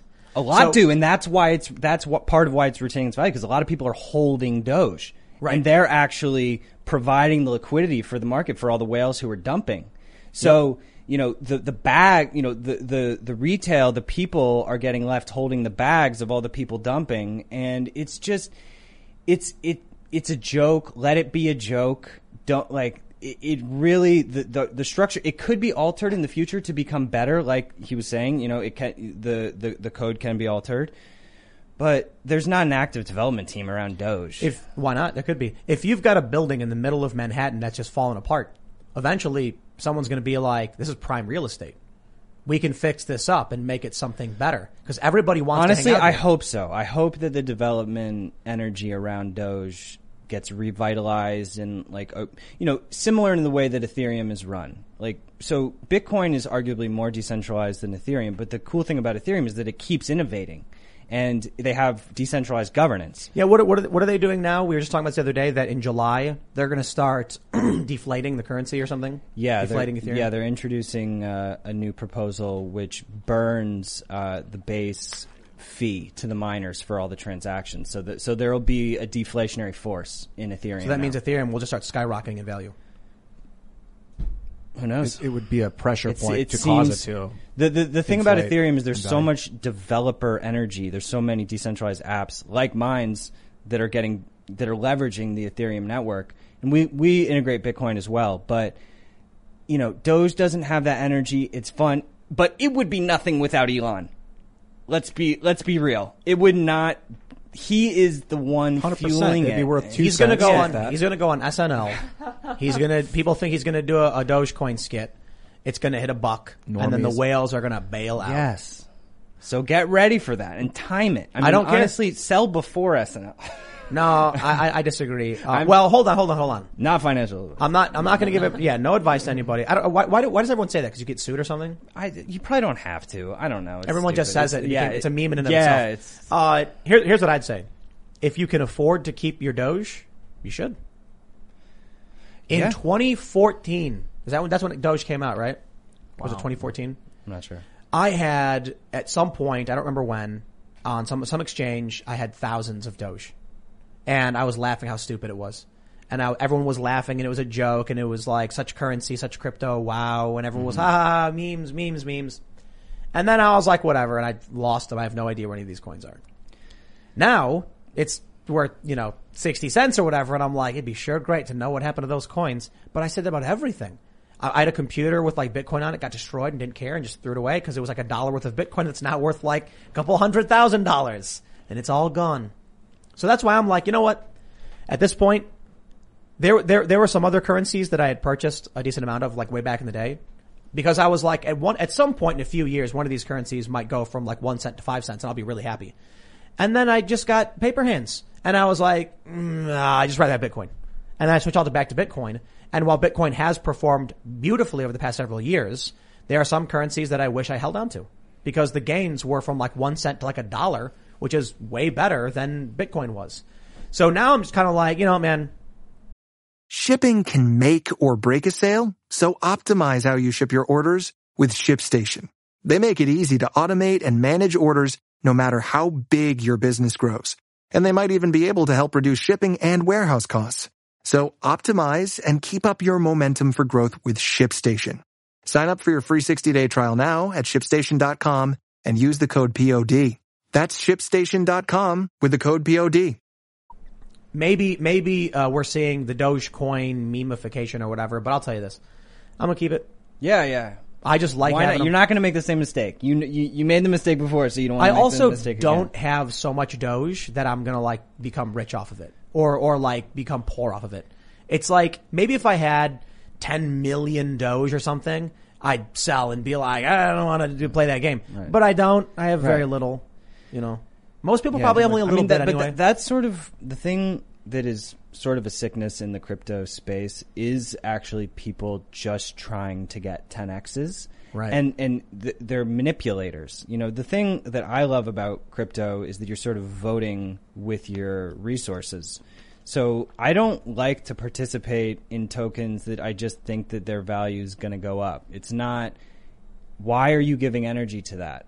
So I'm not saying never, you know, maybe there's a, a place for it, but it, it, Bro. Bitcoin is changing how society works, and that's why it's an amazing thing to put your money into it because you're you're helping that happen. we should set up Doge ATMs. Yeah. I That's can't a good stand idea. Doge. I wouldn't be You can't surprised. stand No, I just can't. It's so fake. It's such trash. It's a tr- it's a trash coin. It's the ultimate trash coin. Elon Musk is the ultimate troll. He's a ge- he, he's hilarious. I love him. And Do you he's a think Elon freaking- has like a billion Doge? Yeah. Oh yeah. He probably went. His so kids are hard. mining it. Oh, really? Yeah, he said it. I, I saw something. So something. you said Doge isn't decentralized. Well, it's it. You know, there are miners, but it, so it is partially decentralized, but it's it's not nothing compared to Bitcoin. So it's a variant scale of, of how decentralized is this token whenever you're looking at a crypto. Right. And certain cryptos are more or less. Like, are there cryptos that are completely centralized where like one person can print? That's all what of- a digital dollar would be. So here's here's the problem I see with Bitcoin though. Only 21 million coins can never come into existence, right? Mm-hmm. Yeah, a lot of them are already gone because when Bitcoin was valueless, people didn't care and lost them. Like that famous guy who th- was searching a dumpster for a, a, a, a, a trash dump for his hard drive because it had like, oh man, by now that hard drive's probably worth like 100, 200 million dollars. But it was like it's worth now two million dollars. He needs to go find it, that hard drive with his coins on it. So there's just the the natural decay of Bitcoin. That's What- good. So That's then deflationary. But right, so over a long enough period of time, there won't be enough Bitcoin. no, you just you can split it up into 100 million units. A satoshi, which is the smallest unit of Right. Bitcoin, will just appreciate in value. So you, it, it's not. I, I don't think that the there's there's plenty of divisibility within Bitcoin. So if Bitcoin became universally adopted around the planet with, you know, 8 billion people and people need to trade with it every day, then a Satoshi would have to be worth somewhere around like a nickel. He has a million Bitcoin or something. Satoshi? Satoshi. Satoshi. right. So, and it's never moved. It's never moved, and it's very important that it's never moved. Why is that? Well, because if people started to see the the creator, you know, getting paper hands, that, Right, right, that right, wouldn't right. be good. Well, so imagine Bitcoin becomes universally used, right? One Satoshi would have to be around the value of a nickel or so because in order, as it, as it stands today, to be able to participate in a general marketplace uh, or, labor, or labor, theoretically it could be around a penny per Satoshi, but I think that's people don't really use pennies all that much. Yeah, But there's a lot of countries where a penny probably does have a lot more value. It So- doesn't really matter if we're using the smallest unit, like in comparison to, you know, a fiat comparable. I think, like right now, the, the Bitcoin market's like a little over a trillion. The gold market cap, for reference, is 10 trillion. So if the Bitcoin market just gets to what gold is, then we're at like 500k per Bitcoin. So you just start of you start thinking about Bitcoin as like eating away at where resources are are stored. All we need to do is 10x to get at gold, and then if you start bringing in So all different financial instruments, dollars per Bitcoin. if it 10x's, yeah. I think Bitcoin will be a million bucks. Oh for sure. So I there's think this thing, I think sooner than people realize. There's a model called the stock to flow model, which is like the model of Bitcoin, and it because every four years the reward, the, it, there's this thing called the halving, which is where the miner the halvening or the, either is it having either people say both, but so the rewards to all the miners drop in half. So you know it's it's sell right more scarcity. It's more in no no no. It's just the, the the ongoing rewards that they get for Right, mining right. drop in half. So it, it- you know they don't they don't necessarily sell, but it just creates more scarcity. And historically, there have been two halvings so far, and after each half having you know over the last ten years, you've seen a, a, a order of magnitude, and so the stock to flow model shows that you know over the next 15 years it's going to be order of magnitude when's the next halvening? uh, it was just a couple years ago so it's like in a couple years Ah, okay. So then or maybe it's not gonna, in a couple years It's going to effectively double. So uh, people often ask, what is the, what what backs a bit, Bitcoin's value? And I don't know if this is like an archaic understanding, but it's the energy used to produce it. So if somebody is mining Bitcoin and it costs them, you know, sixty thousand dollars to mine one Bitcoin, they're not going to sell it for less than the cost of the production. So then they'll put it on the market and say, I got to get at least sixty one k, and probably more than that. And then people who want to buy it because they want to use it are going to have to pay the price of what the miners are asking for. yeah and it's potentially going to do great things for sustainable energy like people say oh bitcoin uses so much energy it's like an environmental disaster which it does use a lot of energy it's it's a worth it Isn't it's- it kind of arbitrary? it. Isn't But- Ethereum better?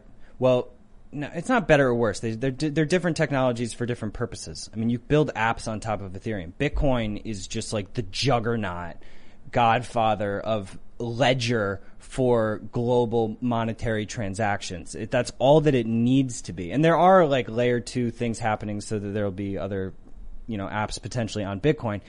But, you know, it's, it's just crazy that this is happening. It's actually so like, but you don't you don't you think it's going to help the energy situation? well, because people like energy can be converted into Bitcoin. So Right. like there's you know the if there if you have a landfill and there's like methane overflow, like you could potentially throw a mine on top of that. I got it. You know what we should do? We should create power plants that recycle the heat from mining Bitcoin to boiling water and spinning turbines. Or we can put GPUs in people's homes that mine Bitcoin and the ex- and the radiant heat will heat their rooms. Yeah, it's called it's called Exergy. It's an actual Exergy? project, yeah, where your computer heats water tanks. We were just talking. Bill and I actually visited a guy in, in New York that was working on this, and um, then the tubes will go through your house. These hot water to tubes cool down. warm or cool the house. Yeah. Well, so you need you need to cool your computer, your your your CPU and your GPU need to be cooled, and so the heat we want for warmth, the computer wants the cold. So hey, there you go. a lot of people say like Facebook has servers in the Arctic, and Yep. like, dude, but that heat is valuable. You just need to recover it. yeah, yeah, yeah, yeah. People want to heat their homes. Let's just do it with uh, with Bitcoin mining. So in the, in in winter, you make money. You're like, oh, it's getting gold. Better make some Bitcoin. Crank it up. Yeah, no, there. I, I predict mining rigs in this in this compound in the next few years. This compound, I, I don't think so. No, why? It's I don't easy. know. Just throw up a comp- you know, f- have fun. Mine some Doge. money. Yeah, but you can Mine figure it. There's Doge. there's there's an ROI. So what what's Ethereum is proof of stake though? How do they how do you generate? Well, they're they're not proof of stake yet.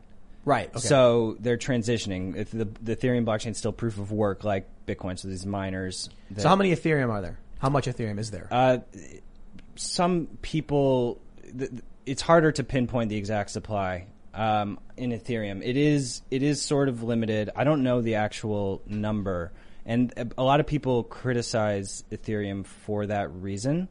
But that doesn't mean that it's like very inflationary. Just the way that it's set up, it's it's harder to pinpoint the ex- the exact number Exact at any number. given time. But um, you know they are they're they're bringing in this deflationary force. But proof of stake is basically where there are validator nodes all over the world that people run the machines. You can run uh, on your laptop, and if you have 32 ETH, you can stake that ETH into that validator validator node and basically earn. It generates more Ethereum. It gen- yeah, you earn you earn Ethereum for for staking ETH into But is it- validator nodes. Is it generating it, or is it a tra- is it is a fee that you're getting from the existing amount of Ethereum? Both. Both. Well, your ge- miners.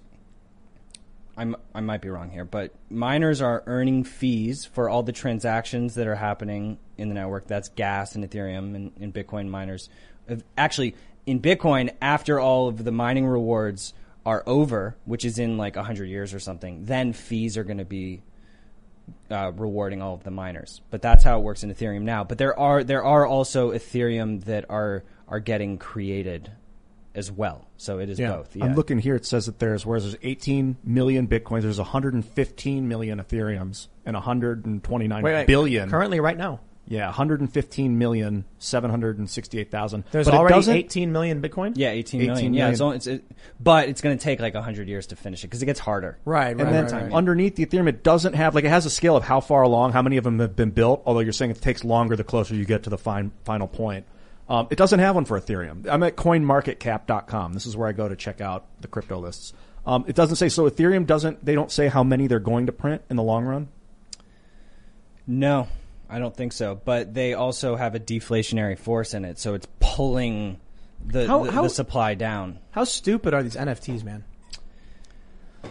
How stupid is art? You could make a yeah, but you're not Tim actually Pool you're not NFT. buying the art. You're in, buying in certain cases you are like Christie's, like the famous auction house, is actually combining the physical art with the NFT along with it, which is sort of like a certificate of ownership of the physical art. Right. So you can combine them. Did, did, you ever see the beer bottle that had if you used your smartphone over it and it scanned it, it became like a movie? Like the, the, the image on the beer bottle label would animate and start moving. No, if you had a crypto token that could give you that authorization, so if you moused over, you went over like a piece of art, and you had that NFT token, you'd be able to see the movie. But what I mean is, a lot of people were like, "I'm going to buy this piece of art on the internet," and then like a day later, it didn't work anymore because the server that was hosting it was gone. Oh yeah, yeah. NFT was just a so, URL. So that can be fixed. So uh, NFTs are like a token on a blockchain that reference. They can reference a a piece of art or a file. Snoop Dogg selling a bunch or something. So so depending on where the token on the blockchain is referencing that file, like you can reference the file on Arweave or IPFS or different like decentralized immutable file systems as well. Like, but there are a bunch of NFTs that are referencing like Amazon. Like, so you know, if it you, goes you, down, then the NFT, yeah. You see the disaster girl meme? No. Oh yeah, yeah. So oh, she like, sold it. Yeah yeah, yeah, yeah, yeah. So it's like you know the photo was like mm-hmm. a fire. There's a little girl and she's like smiling at the camera. She sold it for like 470k. Yeah. Was it her photo? Was it her family's photo? Do they get the rights to the photo now? They could distribute it. Right? Did she just take it? Did someone else take the photo and then she just no, no, but like it was hers? Did someone buy the ownership of the photo, meaning that they can license it out now to news outlets who want to use it? It's a good question. I mean, there's a copyright chaos that is coming with NFTs because right. people are are acting like it represents ownership of stuff that they probably don't right. actually own. But the thing about NFTs is that they can be used for other things. Like they could be used for an insurance product. An NFT is just a non-fungible token. Right, there's one which of is, it. It's just one of it, as opposed to fungible tokens like Minds tokens, minds.com slash token, uh, which, you know, you can create a token and there are many of one. Yeah, and, and they, the they all they're all they're interchangeable. So when you oh. think about like financial markets, depending on the type of asset, a, a, a, a non fungible might make more sense. So like the idea in itself does make sense. The craziest thing with uh, with Ethereum, why I think Ethereum is well, let me, let me, let me slow down. Bitcoin is probably going to be worth a ridiculous amount, of, ridiculous amount of money because it's digital gold. It's a, or it's a, it's a digital asset that can't be copied and it's a way to store value. Ethereum has functions that people don't even realize yet. So what's interesting, um, you mentioned Minds tokens there are a lot of social networks. Um, you know, we've we've uh, been sponsored by PocketNet in the past, and they have their own kind of cryptocurrency and they're a decentralized social network. But a lot of these other, uh, I've, I've, had conversations with other networks. I'm not going to name them because I don't want to get you know get anybody mad or you know deride anyone. But I'm like, okay, so you're a social media site and you have a cryptocurrency. What does it do? And they, they can't give me an answer. If you if you produce content on the site, you get access. And I'm like, right, what does a token do? You can trade it for money. Why would anyone want it? How I, I, trade it to someone for what? It's speculation because someone might want to hold it to become. No, okay, I, I don't know what that's about. Minds on the other hand, a token is how you buy views, is how you boost posts, how you buy ads. Right. So the value of a Minds token, M-I-N-D-S, is predicated upon the robustness of the Minds audience. So if you sell, I don't know, communist pillows, and Minds has, you know, millions upon millions of users. I would like to get my ridiculous communist pillow in front of these individuals. I need a Minds token right. to be able to purchase that. Yeah. We've been all about grounding it in real tangible value. So like actually, in addition to that, when you help stake liquidity into the network, you get passive boosts. So there's this like special boost slot on the main newsfeed on the sidebar that all it does is rotate liquidity providers. So everybody who's in that is gets based on their share of the liquidity pool gets rotation, basically free advertising. So yeah, I mean it's all this, about real value. This makes sense. Why would someone want a Minds token? Well, if you would like to buy, if you would like to boost your content so you can get more followers and build a following, if you would like to get more views in your content, which in turn can help you generate more tokens, you buy the tokens, you boost. It's interesting because I'm looking at like Google ads, for instance. Why would I spend money boosting or promoting content on Google or Facebook? Well, because then we get more audience and then later on, we get more revenue from ads when we serve content back to people. And that's similar for what, what the Minds token does. Ethereum provides the ability for these things to function for, for real exchanges of value, which means out of all the, the, the, social networks where you could be producing something and making and, and, and earning, it's like basically YouTube and Minds. There's, cause uh, look, there's a bunch of platforms where it's like, oh, you can earn tokens and they're worth something. But I always ask people like, why do the tokens have value? And there's nothing really backing it. That worries me and makes me feel like it's not worth the investment. But if Minds keeps growing and getting more users, then there's a more likely that advertisers will say, hey, we got a network here of millions of people. And as the technology expands, it's worth holding these tokens. But beyond this, I do not want to just, you know, shout out Minds, mind you. There's, uh, I read this really great article. They talked about how ERC20 tokens can be used for self-driving cars. That they can be, uh, they can be used to authenticate certain, uh, um, they can track this uh, on a ledger which cars interacted with who and use cryptocurrencies essentially as a way to map out self-driving vehicles in this massive national or international grid. So your car comes into contact with another car and there's an exchange and that helps them decide which way to go left, right, up, down. And then they have a ledger where they can see every single car and they just use a, a blockchain to do it. Yeah, I mean, point being, real, look for real value in the crypto projects that you're you're supporting, and you know, yeah, there are meme projects that are fun, and Dogecoin, that, yeah, and that ha- there is value in that. I mean, you, the the amount of energy that's coming into crypto because of Doge, it, like that's bringing in retail investors that is super important. So it's not black or white, like if Doge is good or bad, but like don't buy Doge on Robinhood. Like you can never pull out your tokens. And that's just like Robinhood. Dude, it's just that, for speculation, isn't it? It's just for speculation. Yeah. But you can get Doge in certain places and get the tokens. But Gemini like, now set, now has Doge. Yeah, I think you can probably pull them off Gemini. You can. You definitely can. Okay, good. So, well, I don't want to say what, uh, uh on Gemini you can buy crypto and then transfer it to your right, other wallets. I'm right. assuming it's true for Doge as well. I would assume so. Although, too. how do you set up a Doge wallet? Do you just got to use like MetaMask or Coinbase the Ledger? You can get a, a, cold storage one and store it on Ledger, I believe. I could be wrong about that. Yeah, um, MetaMask, I don't know. You know the scariest thing about cryptocurrency is? Hmm. If you accidentally send your crypto to the wrong address, it disappears. I know forever. you. Oh, do test transactions. for a large. I like. Amounts. I look yeah, back and forth for like ten minutes with my. I'm just like, dude, sweating. I count and I say J J yeah. N N capital X capital X one one. And I'm like, there's a lot of money to strand. lose. I look at the first four letters, the alphanumeric, and the last four, and if they're the same, then I but breathe bro, easy that I bro, copied and pasted. Right. What if what if the I is actually a one, a, a lowercase L? Yeah, you're making me nervous, Tim. What if you're like, that's got to be a is that an L or an I? It's funny to think Up, that uppercase I. If the last three characters are the same, the chances are almost. Not, I just look at the end. Yeah, yeah. yeah. yeah. I've not. I've not actually had any any any problems Paranoia. with this. Yeah, me neither. Yeah. Yeah. Your money's your money. It's up to you to protect it and control it. I mean, it's removing banks. They are rolling out this thing called a social um, recovery, where basically, you know, to prevent people losing millions of dollars. So basically, you would be able to pick like five people where if you do lose your device, if a certain level of consensus is met, then you can recover even if you lose your keys. So it's sort of like this. this so it's like giving system. your giving your like next door neighbor keys to your house. Yeah. So, but but g- giving multiple, and they all have to like convene and like agree. Right. Yeah. So it's like your your closest friends have wallets or whatever, and they can say, "We know, we we we we back up."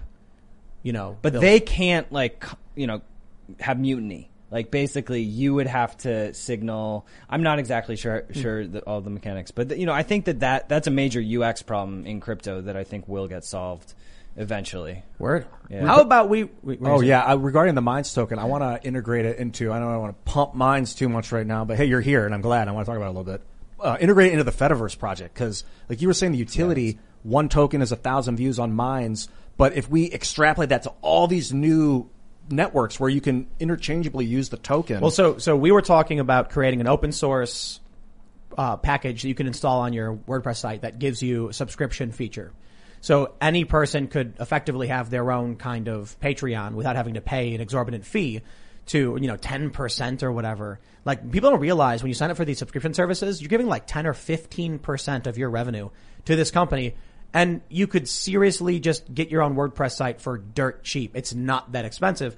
But I understand a lot of people like, how do I set up a subscription thing? Okay, well, we'll make this thing you instantly install and it just turns your site into a social media page.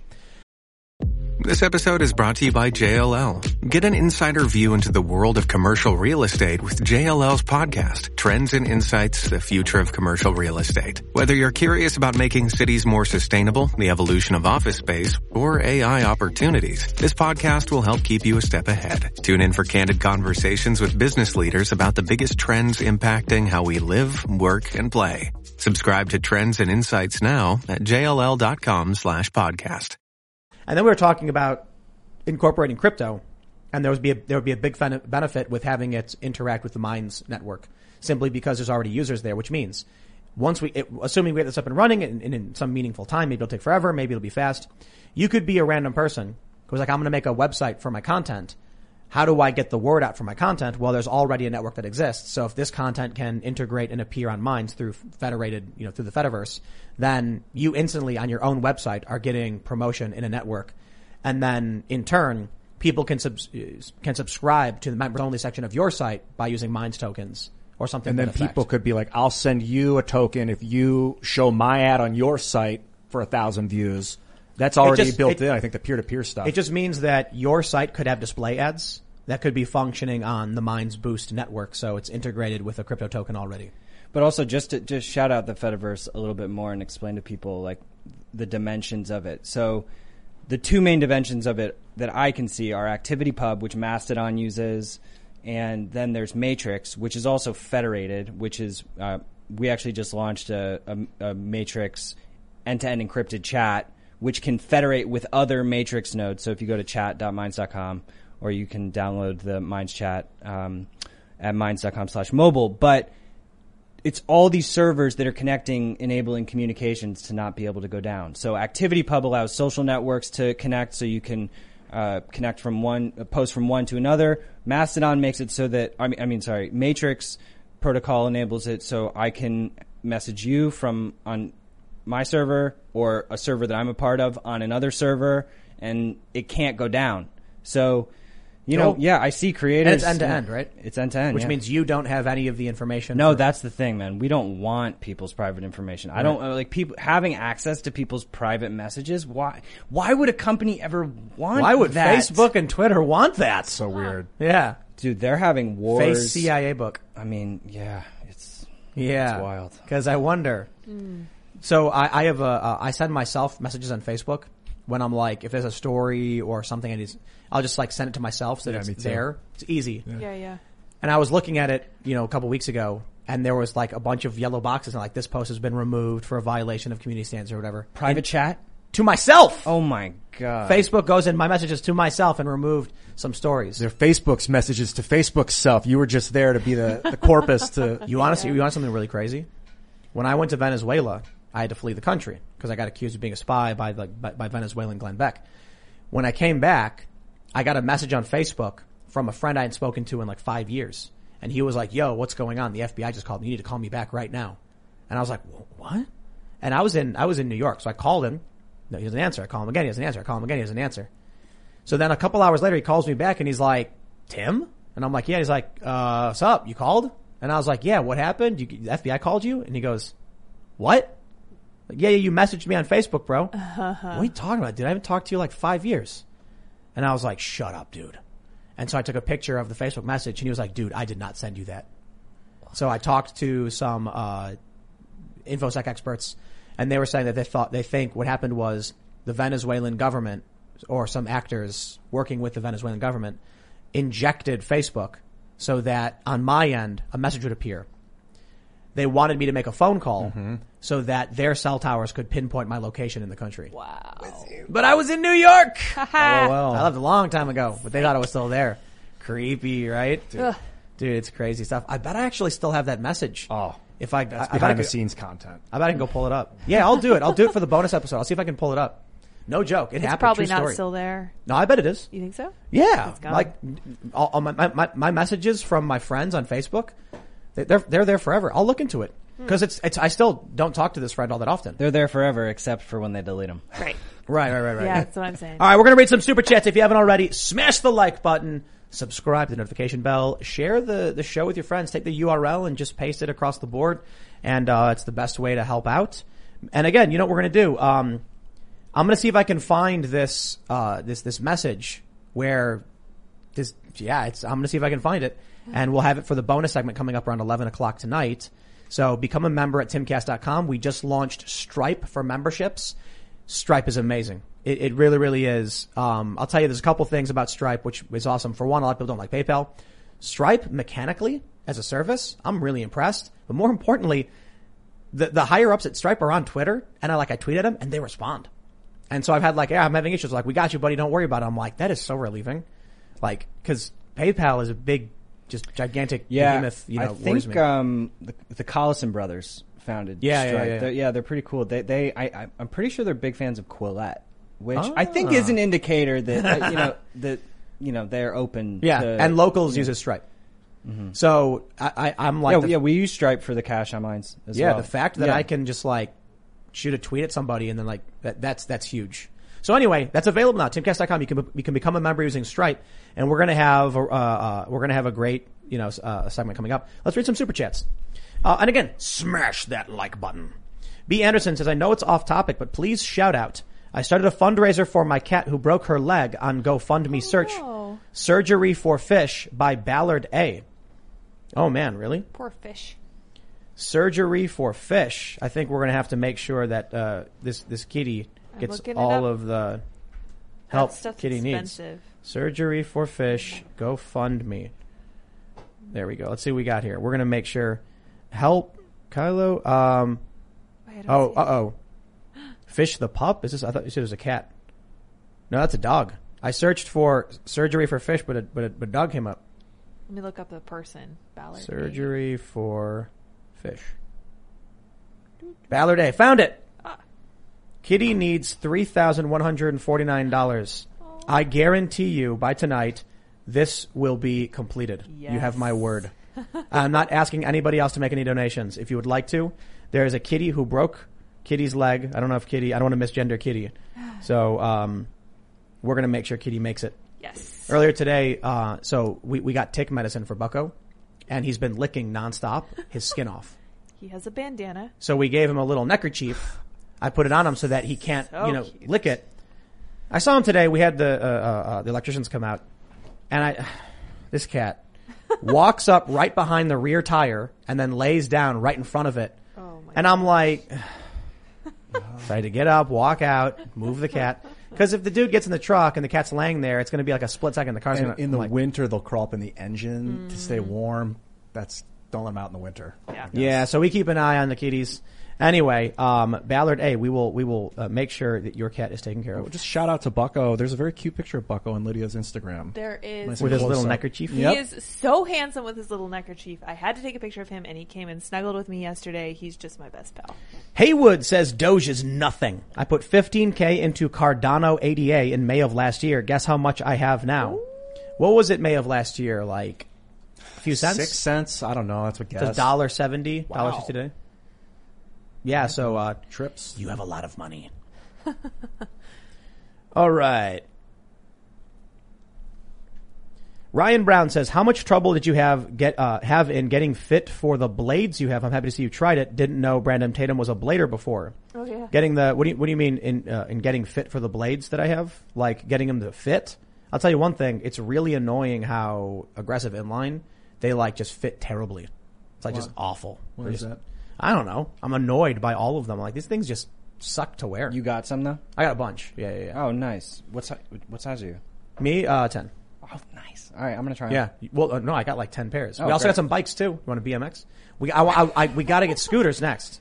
I love. I'm just excited to have all the different disciplines, and so Nice. one of the one of the things is the ground outside is really bad, so it destroys the wheels of of, of rollerblades. And skateboarding is really hard to skate on it because it's just like really old asphalt that's broken up and there's pebbles Oh. everywhere. Yeah, it's kind of brutal. I guess we could repave. It's it'll be a lot of money, but we might need to. It just take a long time. but for bikes, that's one. I one- think you can do these thin coats, which aren't like a full page. yeah, just like seal it. yeah. But I'm, I'm excited for the BMX stuff because uh, you can ride on it really easily. And then we had Mike uh, Mike Feedy jumped over the Tesla love that last guy. week. It was a lot of fun. He's a cool dude. He's a cool dude. He's inspired me to get on the bike. All right. As Zaire says, Hey Tim, love the show. I'm currently saving up money to travel around and cover protests, riots, rallies, etc. Would you be interested in footage? How can I contact if you would like to work together? Um, pitches at timcast.com. But I, I must warn you, we are just trying as hard as we can to grow and build, and it's like we are bursting at the seams. I wish we could move faster than we could, but we you lose quality control if you just start hiring willy nilly.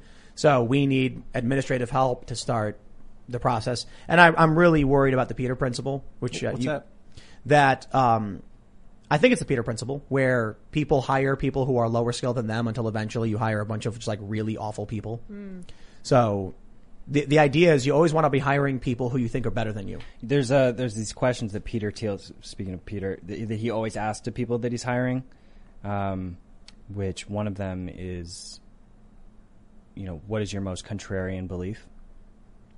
So, but those questions I think are for anyone hiring are, are worth looking up because he knows how to hire people. Yeah. Yeah, That guy- yeah. that guy's an animal. You You want- want that God exists. What about you guys? You want to hire people that are going to be really, really great and be better than you and take over. You want people who who want to take your job from you. For real, not in a cutthroat way, in an ambitious, uh, like, but but make it stuff. so Make that so they the job can- is no longer needed.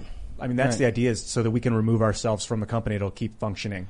just people who can be independent and, and intuitive like that that's who i like to hire i mean that's why i always love working with ian because he figures it out he just and, Yeah. and people who can figure it out without having to be able to told what without having to be told what to do Yep, yep.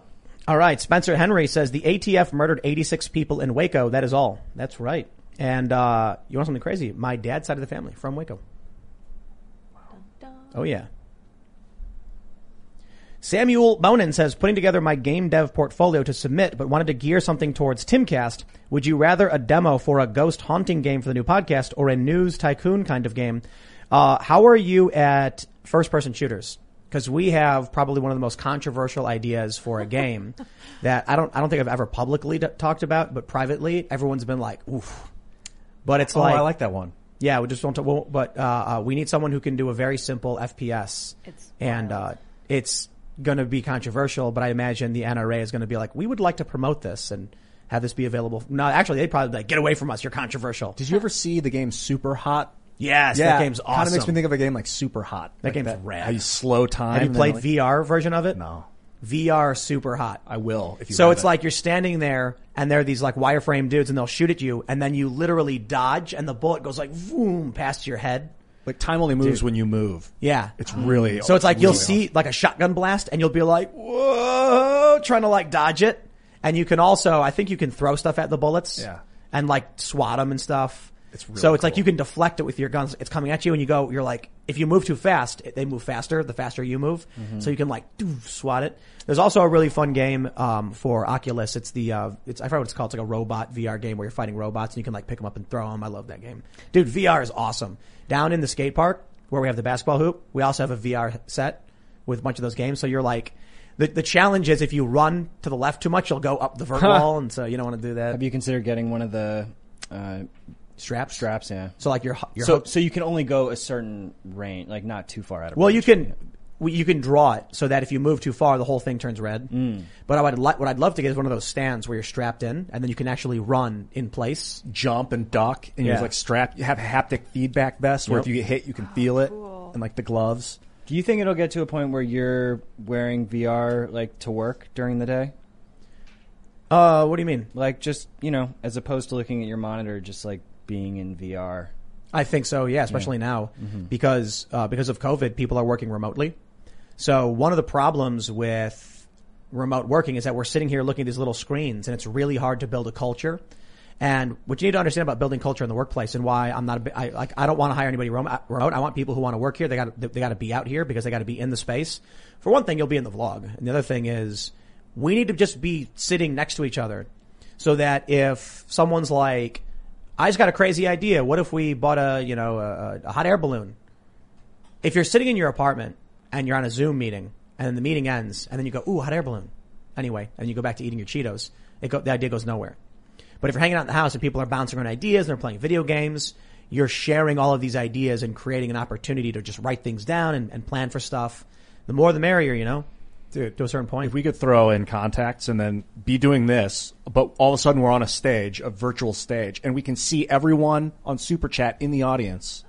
and they're and- throwing stuff at us. Yeah, definitely. great. And they're throwing Well- tomatoes. But the problem is, if you're going to take a video of us, well, how would we see them? They'd have to have video cameras imagine, on them and that sort of thing. uh, so imagine what, what, what I want to get at is this. Imagine if you have a table at home and you put on your VR headset and then you can see your coworkers sitting in front of you. Yeah. And then you interact as if you There were are literally some there. some shared spaces that are getting set up like that Yeah. now. it's Yeah. just about Well- contacts instead of VR helmets, so you can But- see the face. Yeah, you just need both. Like I, I could see going in, but then you want to be out. You- Dude, have you ever spent long periods of time in VR? long No. periods. Like, I've seen videos of people that have been in for days and days and days, just as an You see the chimps when they put them in VR? A little bit. I want to watch it again. Yeah. Oh, let's uh, let we got to talk about the mind the chimp mind pong with Neuralink before we go. Right on, right on. All We right, let's get read some do more super after, the chats. after show. Go deep. All right, we got Spennett Game says Tim. Here's to making culture. Check out my board game Cinder Shire on Kickstarter. It's a four-player procedural dungeon exploring game. Please check it out. Will do. Must be Hero Quest. Kyle Miller says, Tim, have you heard anything about a possible gas shortage this summer? Um, nothing real.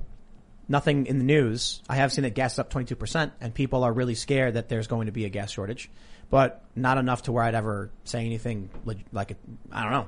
I will say I bought an electric car. That's right. We made a video called Jumping the Tesla. Why? I bought a Tesla. Why? Cause I'm like, I don't want to be relying on gasoline. Especially when you got like Greta Thunberg and AOC being like ban gasoline. I'm like, eh, these people have political power and you know, I don't know where we're going to be in 10 years. So, uh, plus I gotta be honest. I like the idea of electric. You, you're not, you're not really going to go on a road trip with an electric car. You can because of Tesla superchargers. You can like, There's a network. That yeah, but go- yeah. and and they're everywhere. They're seriously the chargers are everywhere. Like no joke. There's, I think there's more chargers than gas stations. So you, you, you'd be surprised. Maybe it's not true, but you look at the map and it's like just red dots everywhere. The issue is it does take like 20 minutes to charge up to 80 percent.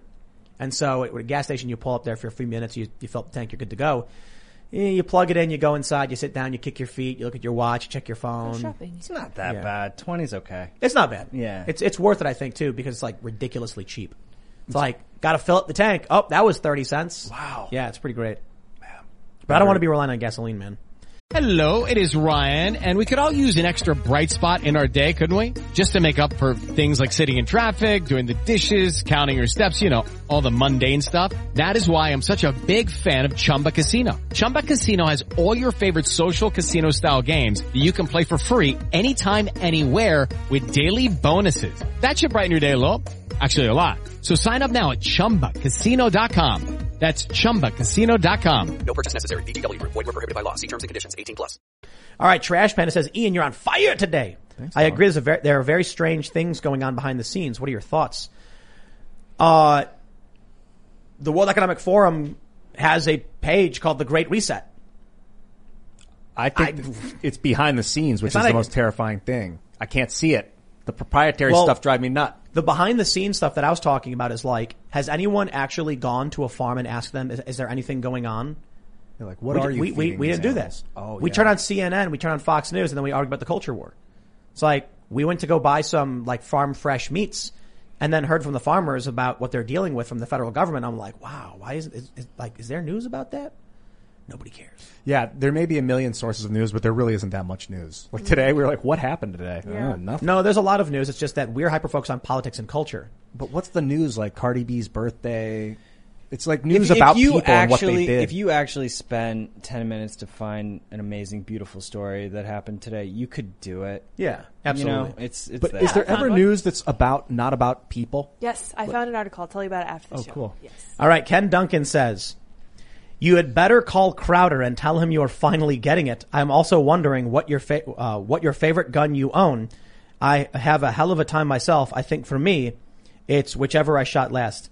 I'm going to say it's definitely the lever action 357 Magnum. Man, that is just so much fun. Is Crowder offended that you took so long to get his gun? that I talked to him about it, and I was like, I, he, you know, he asked me what was up, and I was like, bro, I can't drive 70 miles to get this, like, because I work, I work in the morning, and then I've got like two hours after my first shift where I do my shows, and then IRL, and I'm like, it's not enough time to get there and back. Plus, I was on a delay list at the time for for NICS, so I've gone up there, filled out the form, driven back, waited five days, gone back, No, picked it a- up. Yeah, I couldn't a huge do it. pain in the ass. My dad was trying to get a, a permit in Connecticut, and it was just like it took years. Wow. Of, of, of going back and forth, sheriff. Like it's Mm. insane. But let me let me just say, uh, we, I, we there's a, there's a, a range, a local range, and we were running drills with uh, with our good friend from Phoenix Ammunition, and I was like, I don't know, I'm not like you know super good. These guys were really good. I mean, the dude from Phoenix would like never miss, and everyone there was like looking at the guy like, wow, this guy's really good. But uh, I just I had a 410 uh, uh, a 410 lever action. And it's just so fun running and just cranking it and doof, cranking it. And we, we were, uh, I was using 410 slugs. So, uh, whole lot of fun. But the 357 Magnum lever action, I just love lever action guns. They're just so much fun. That was my childhood toy gun. Yeah, right. It a good it's like lever it's like it's like you know fun. It's all easy to But use. But uh, it's it's yeah. So I've uh, I've got a, I've got a ridiculous amount of guns at this point, and you know uh, I think I think it's a, a mil spec uh, 308 AR-15. Yeah, it's fun, but it's like you know whatever. The M1A, that one's a whole lot of fun. Yeah, M1A is a lot of fun. Yeah, good good good good fun. Good fun. All right, let's see. Mr. Brownstone says Malice shouted you out with Dave Smith on Your Welcome today and was so elated with your abolish the police message being heard by your large audience. I believe he's, he's, uh, tinkled his sheath skivvies with a bit of joy. yeah, I saw someone tweeting about it, but, I, but my, my response is partially rooted in Michael's argument. He made a good point in the show when he said, that he in New York should have the right to defend himself, but the cops won't allow him to bear arms, even the Constitution, Constitution says he could. And I absolutely agree with his assessment. However, I don't believe that at the core of our ideological, you know, our, our worldviews, they're, they're identical. My position is I still actually think we need police.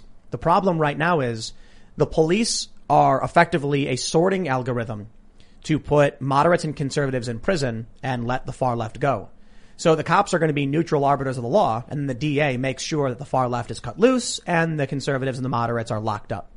So you look at what the FBI did today with raiding this woman's home, and she's the wrong woman. But they can't find uh, some Antifa guy who burned a building. They, they, nope, they can't do it. So what'll happen is these cops are like, I'm being good. I'm going to arrest both of you. And then the Proud Boys are the ones who end up in prison. So look, I think at this point, you've got people based on a tribe that are willing to support a system which is funneling them into defeat. And if conservatives are about personal responsibility, they don't live in large, you know, urban Democrat districts, then we should get back to owning guns and just tell people, take care of yourself. Life is not, you know, candy canes and rainbows, and you should, you should, you know, respect Second Amendment, keep and bear arms. All right. Tina Collette says, on the Trump nightmare, someone is selling a Trump shower curtain. I want to buy one and sneak it into my TDS ridden sister's bath next time I visit. At 58 years old, I am still of the very bratty little sister. That would be amazing. Just to film her reaction of, no! I like Trump that like shower curtain. 50, 60 year olds are now like understanding culture. Like it used to like, you know, our grandparents didn't really get Yeah. it, but now it's like older people Internet. can It's have So fun. great. Yeah. I'm 42, and but I feel like a kid. I feel like I'm 16. You I still look like, like a video kid, games, dude. and I want to play all the time. You're an old man. For some reason, I don't know what you did, but your camera just changed colors. Yeah, you're orange now. I'm Sorry. hot. Yes. Call me back. Fire. Why is it doing that? I don't know. He left and came back, and I don't know. It's weird. All right. Drop Forge Survival says, as one of the larger prepper channels on YouTube, prep, uh, prepping saved my family. And from what I've been told by several others with the, uh, with the videos we've created, food, water supplies, and financial, and, finances, because you never know. Be well, Tim and team. Hey, appreciate it. Absolutely. Joe Messinic says, Timcast, in my tinfoil hat gorilla shirt, uh, in my tinfoil hat gorilla shirt with my wife in her diamond hand shirt, have you guys heard of Stellar Lumens? I want to hear a non-expert opinion of their token. By the way, this super chat will be worthless tomorrow. Uh, I hope not. worth I know less. what you mean. Yeah, right. Oh, Oh, worth worth less. less, not worthless. Worth less tomorrow. That's true. Uh, what do you think about lumens? Um, What I'm is it? pretty sure that Mullenweg, f- the creator of WordPress, is involved with them, and they're it, it it's a little bit more faster transactions. I don't know a ton about the blockchain though, but it's it's it's a smart contract platform, which is similar to Ethereum. It's sort of similar to Ethereum, but like faster in certain senses, but also more centralized. It's not I think- ERC20. No, no. All right. Tyrell Huddle says, I am, quote, some guy in Nebraska that I've heard Tim mention a few times before. Thanks for the shout out. Just want to let you know I am out here and I am everything you think I am. Keep doing what you are. I watch every show. Hey, really appreciate it, man. You see that Family Guy joke where Stewie's like, it's a, it's a, he, he- Stewie says, it's like the time I was in Nebraska. And then he's like sitting at a table with a bunch of guys and he's like, so, you know, uh, the president did this or something. And they're like, eh, man. So I heard the celebrity did something and they're like, nah, nah, nah. How's corn doing? Oh, corn, corn. Oh, yeah, yeah, corn's great. And they're all like excited and talking about corn. That's Nebraska. so I'm, I'm sure that's exactly what you guys are, uh, are like. Uh, You really get a new appreciation for corn when you see it growing in the fields and the wind is whipping through it because it looks like silk. It's cool. I can imagine you running through a cornfield. Oh my gosh, you're speaking my love language. Eric Miller says, imagine being in a meeting and people are discussing how to run your life, but you can't say anything. They could destroy everything you love. How much money, how much money would you pay to speak out? Well, free speech costs you nothing but your voice. Yep. So I was talk, I was uh, out, out, to, out to eat with some family and I was talking to, uh, it was, uh, it was one of my, some of my cousins and their kids. And we were talking, they were mentioning how their kids, they're, you know, 14 year old girl doesn't care about news at all. You'll never convince her politics is important. And I was like, oh, I can't easily. And they were like, yeah, yeah. And she was like, no, you can't. It's dumb. And I was like, think about it this way. Is there someone in your school that you really hate? She's like, yeah. And I was like, okay, imagine she makes the rules about how you get to live and what you have to wear. And she was like, what? I was like, imagine you go to school and she tells you what to wear. Would you want to be talking about why? Yes. And I'm like, that's politics. So when you get older, now these other people are telling you how you got to live your life and pay and spend your money. And you're like, who are you? So it's not so much you don't like news and politics, it's that you care about what's in your life and affecting your life. Uh, when you're a little, little pe- kid, you don't care about the president. People can't stand these boring people talking about politics on CNN. They deliver it so blandly and like yawn. What is the root of, of the word politics? What is it? What does it go back to? What I is don't poli? Polis, the yeah, poli- polis. the police, the people, metropolitan. That's from the Latin. Right, but I'm Hmm. Yeah, yeah. So it's supposed to be a voice of the, the people. polls. Eh. It was, it was stripper poles. And Oh, the yeah, people, yeah. people would all grav- gather around it. And then while watching the beautiful women do their thing, they would Thing. discuss, they would, they would be discussing like around the water cooler the way things should be.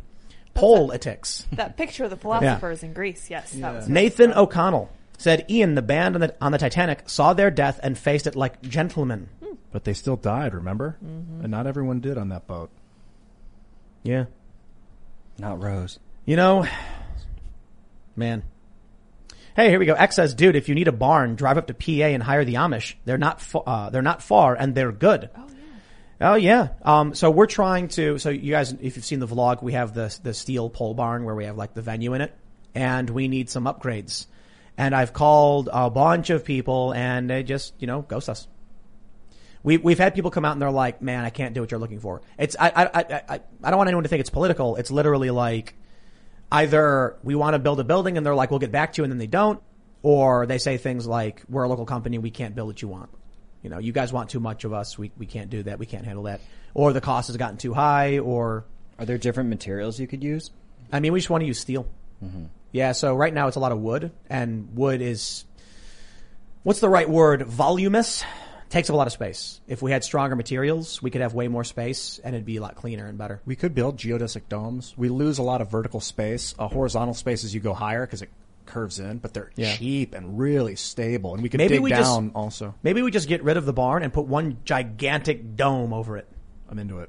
Hey, I did some research on, on the history of the word politic. uh, polis meant city in ancient Greek, and then polites was citizen. So ultimately, that's where Yeah, it yeah. Nice. Josh says, have you ever thought about creating an ERC20 token, a Timcast IRL coin, based on a smart contract to allow your viewers limited rights to support and vote for content? You could create a staking system and apply for it to be added on exchanges. It just seems like a whole lot of issues with the SEC I don't want to deal with. I don't know. It's a lot of effort. It's a lot Yeah. of effort. But yeah, if if there's real value there, Jay Otterson says, I staked my ETH and it's just growing as I watch. You can do that right now. do what? Stake your Ethereum Yeah, and then it would just start growing. yeah, Really? yeah. How do I do that? On Coinbase, Really? we, or you can either go to like a, a truly decentralized staking. Is there any risk to losing it or anything? You have to get on. There's a wait list on Coinbase. No, there's no oh. risk. Oh. The- but actually, when you stake ETH on Coinbase, so you earn like six percent a year on top, but you won't be able to pull it out until ETH two fully launches. Oh, interesting. So it's like you're staking. What, what is into what the is next- ETH two? It's still going to be the same Ethereum, right? Still the same Ethereum, but it's proof of stake, like I was talking about. Right, so, right, so it's not all these, you know, electricity burning mining rigs all over the world. It's, um, yeah, and it's and they're doing sharding so that there can be more transaction throughput, and there'll be the gas prices will be lower. Yep. Tyler for Page says, "Ladies, find yourself someone that loves you like Bill Ottman loves Bitcoin." there you go. I'll take it. Yeah. Zach Wilkerson says M2 money supply went up 6 trillion in 2020. Divide that by 365 and you get 16.4 billion dollars created per day.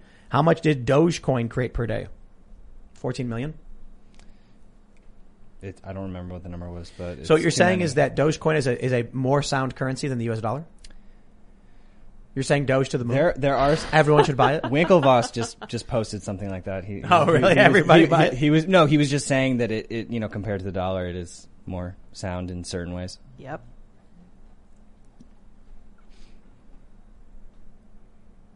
All right. Stairs into Space Gaming says, check out Coin Bureau and his analysis of the tokenomics of Doge, not financial advice. All right. C. Hennessy says, Tim, I don't know why, but I can't log into the site on, uh, only on my Android though. Love the show. You should get attorney Tom on from TikTok. So I guess there was some issue on the site where there was like a caching error of some sort. If you can clear your cookies or whatever, it should be better. Um, we're, we're, we're, I'll just keep keep it simple.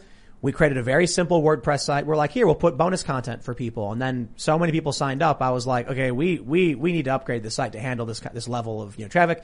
And then we did that. And then more people signed up and I was like, we have an opportunity to actually create a network and, and start doing a bunch of unique content. And this kind of site we're building can't accommodate that. So to need to bring in the big guns. And so we got like a really big company now who is stepping in and, and, and we're, we're expediting the construction of a site that should allow us to make shows. Everyone be Short patient.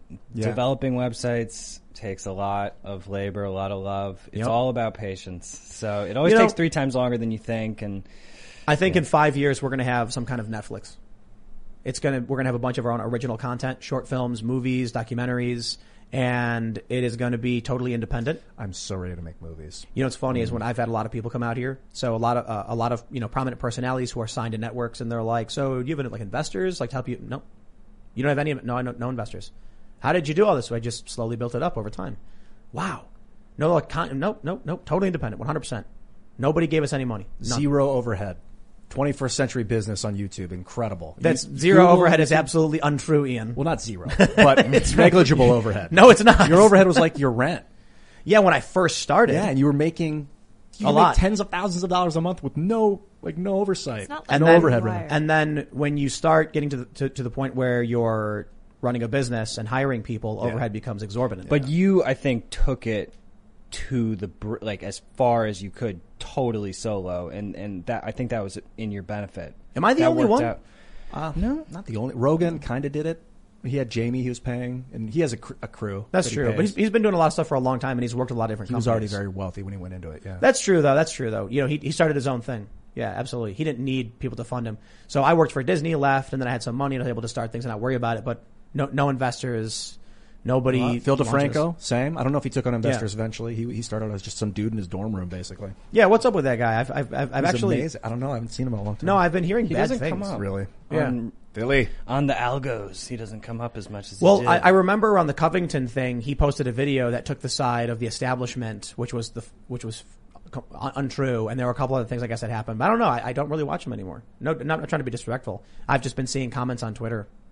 Maybe they're not, maybe they're not representative. I, YouTube flashed me one of his about Jake Paul. I think on the last. It week. is. It is really crazy to like for me to look at these other YouTubers who have been around for a lot longer than me, and I get five, ten times as many views as they do. Stuff happens. Not on one single video, but just like in terms of the work that we're producing. Yeah, quality speaks volumes now. Whereas back in the day, it was whatever they shoveled into your mouth in like 1975 because ABC ran the airwaves basically. Now the high quality stuff gets caught, especially when you encourage people to share it and they share it. That's massive. Like if you if you really inspire someone to share it, that means a lot of people are getting inspired to share it. It's funny that even like Comedy Central now and others, you know, they're basically producing in their houses. So it's like they they had the big production studios, all the mainstream outlets, but now with COVID, they're all home. And it's just funny to see the mainstream producing out of their houses. So it's like with like low quality. Yeah, with too. low quality. Like, they don't know how yeah. to run a studio. They're just the face. yeah. You realize like Tim actually understands the tech behind it. Dude, it's so like me and you. Neither of us were technicians when we were starting Minds. We had like super low budget. We had webcams and stuff. Mm-hmm. Thank God, Tim's like a technologist. Got to you know what cameras to get, the Black Magic card, the switcher, all the the lights, the LEDs. All we had to get was this stuff, and you know, it, interesting people too. Help. yeah. Navasa says the next Bitcoin halving is slated for March 2025. Interesting. There was a super chat I just saw it and it's gone, so I'm bummed. I don't know where it went. That's a bummer. Oh well. What did it say? Um, I didn't get a chance to see it, but I wanted to read it, and I don't want to say it unless I can find it, but I can't find it because there's too many super chats because people love us too much, which is really great. You guys are amazing. Connor O'Brien says, Bill, uh, thoughts on the Solana blockchain?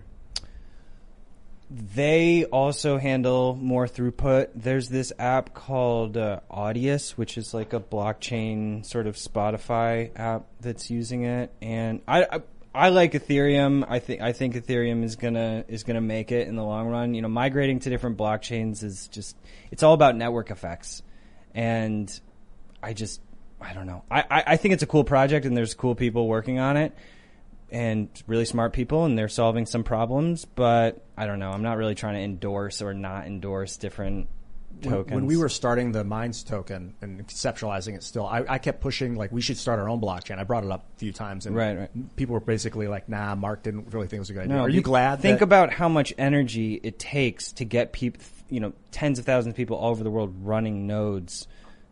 Like that cannot be underestimated. Think about how much energy it takes to get hundreds. Ethereum has hundreds of thousands of developers and like tens of millions of you like that. It's not to say that you just go with where all the people are, but like there's a reason that it's generating those network effects. But like I think that there, I'm not a maximalist. I, I think that different blockchains will be suited for different purposes, and also other times you don't want a blockchain because blockchains don't solve every. F- I won't swear. It's just everybody's like blockchain consultant, Yeah. right? I, I remember talking to one guy and he was like, "Have you considered like doing a blockchain website?" And I was like, "What? What does like, that mean? Your business should do blockchain." I was like, "Do you know what words are?" I was like, "I think you saw something on a story somewhere, and now you're just throwing the word blockchain at me because I don't know what you're talking Yeah, that's the most dangerous thing in the blockchain space. Just put the word blockchain. yeah, it's so it's nasty. All right, Heather Bailey says, "How about a four lights gorilla T-shirt? Love all my others. I'm an artist and have a great design in mind.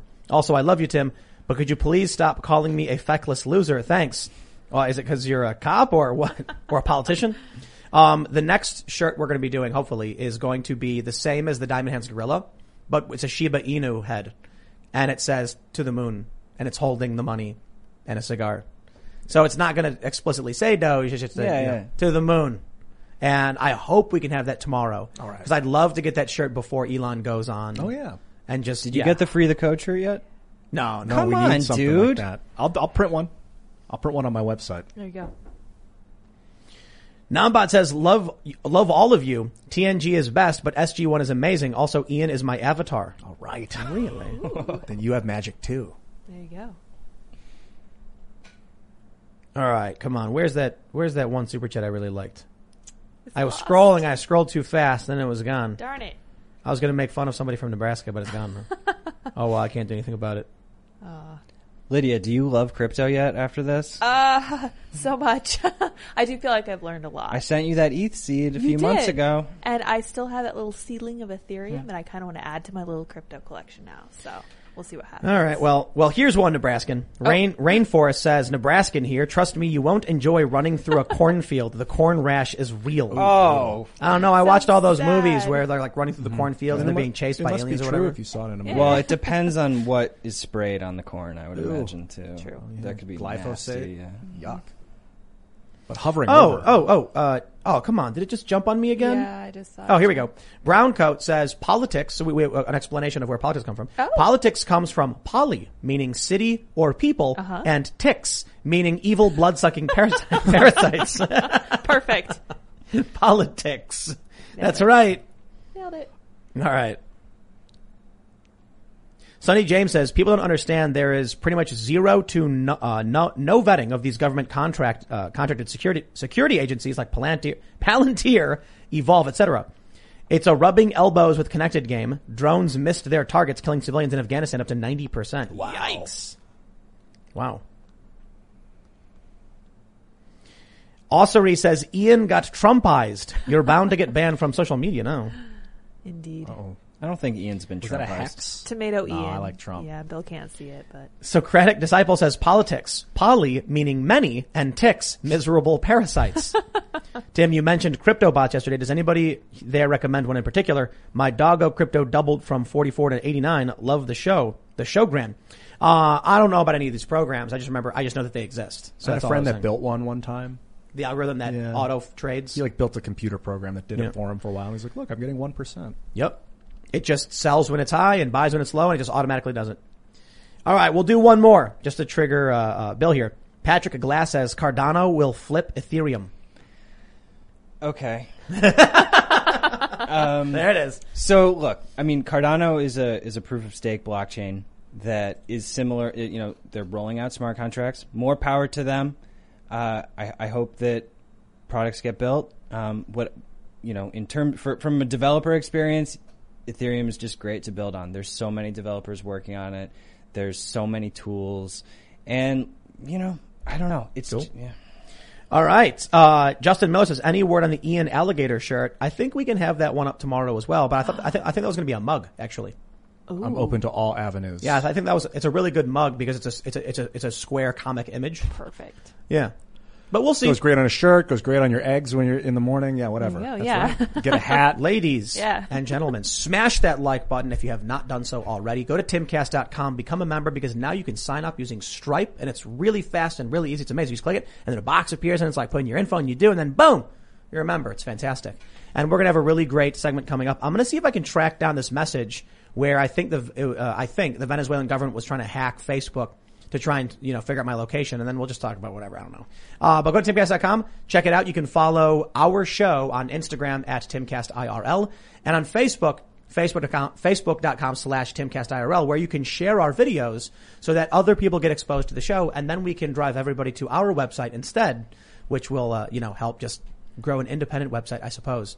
And don't forget to follow us on Minds. Look at Bill sitting right here. Yeah, we got to. I think Minds is a thing where the YouTube auto posts to Minds, but IRL is not auto posting right now. We should we Just, just Timcast and Timcast. Yeah, we'll News. we should fancy posting. the IRL experience. We'll do that. Yeah, We'll no. that set up. Di- look, diversify your presence. That's what it's all about. It's not. It's, I hate Well- pitching. It's it's not about us. It's about creating a network of networks. But mine's auto, auto, uh, uh Yeah, you back- can sync. Yeah, you can sync your YouTube and it'll auto post everything every Boom. every, up, every every new video. Find me at Ottman O T T M A N on Minds Minds.com slash mobile. Get the new Minds chat app, end to end encryption, rooms, file sharing, Fediverse.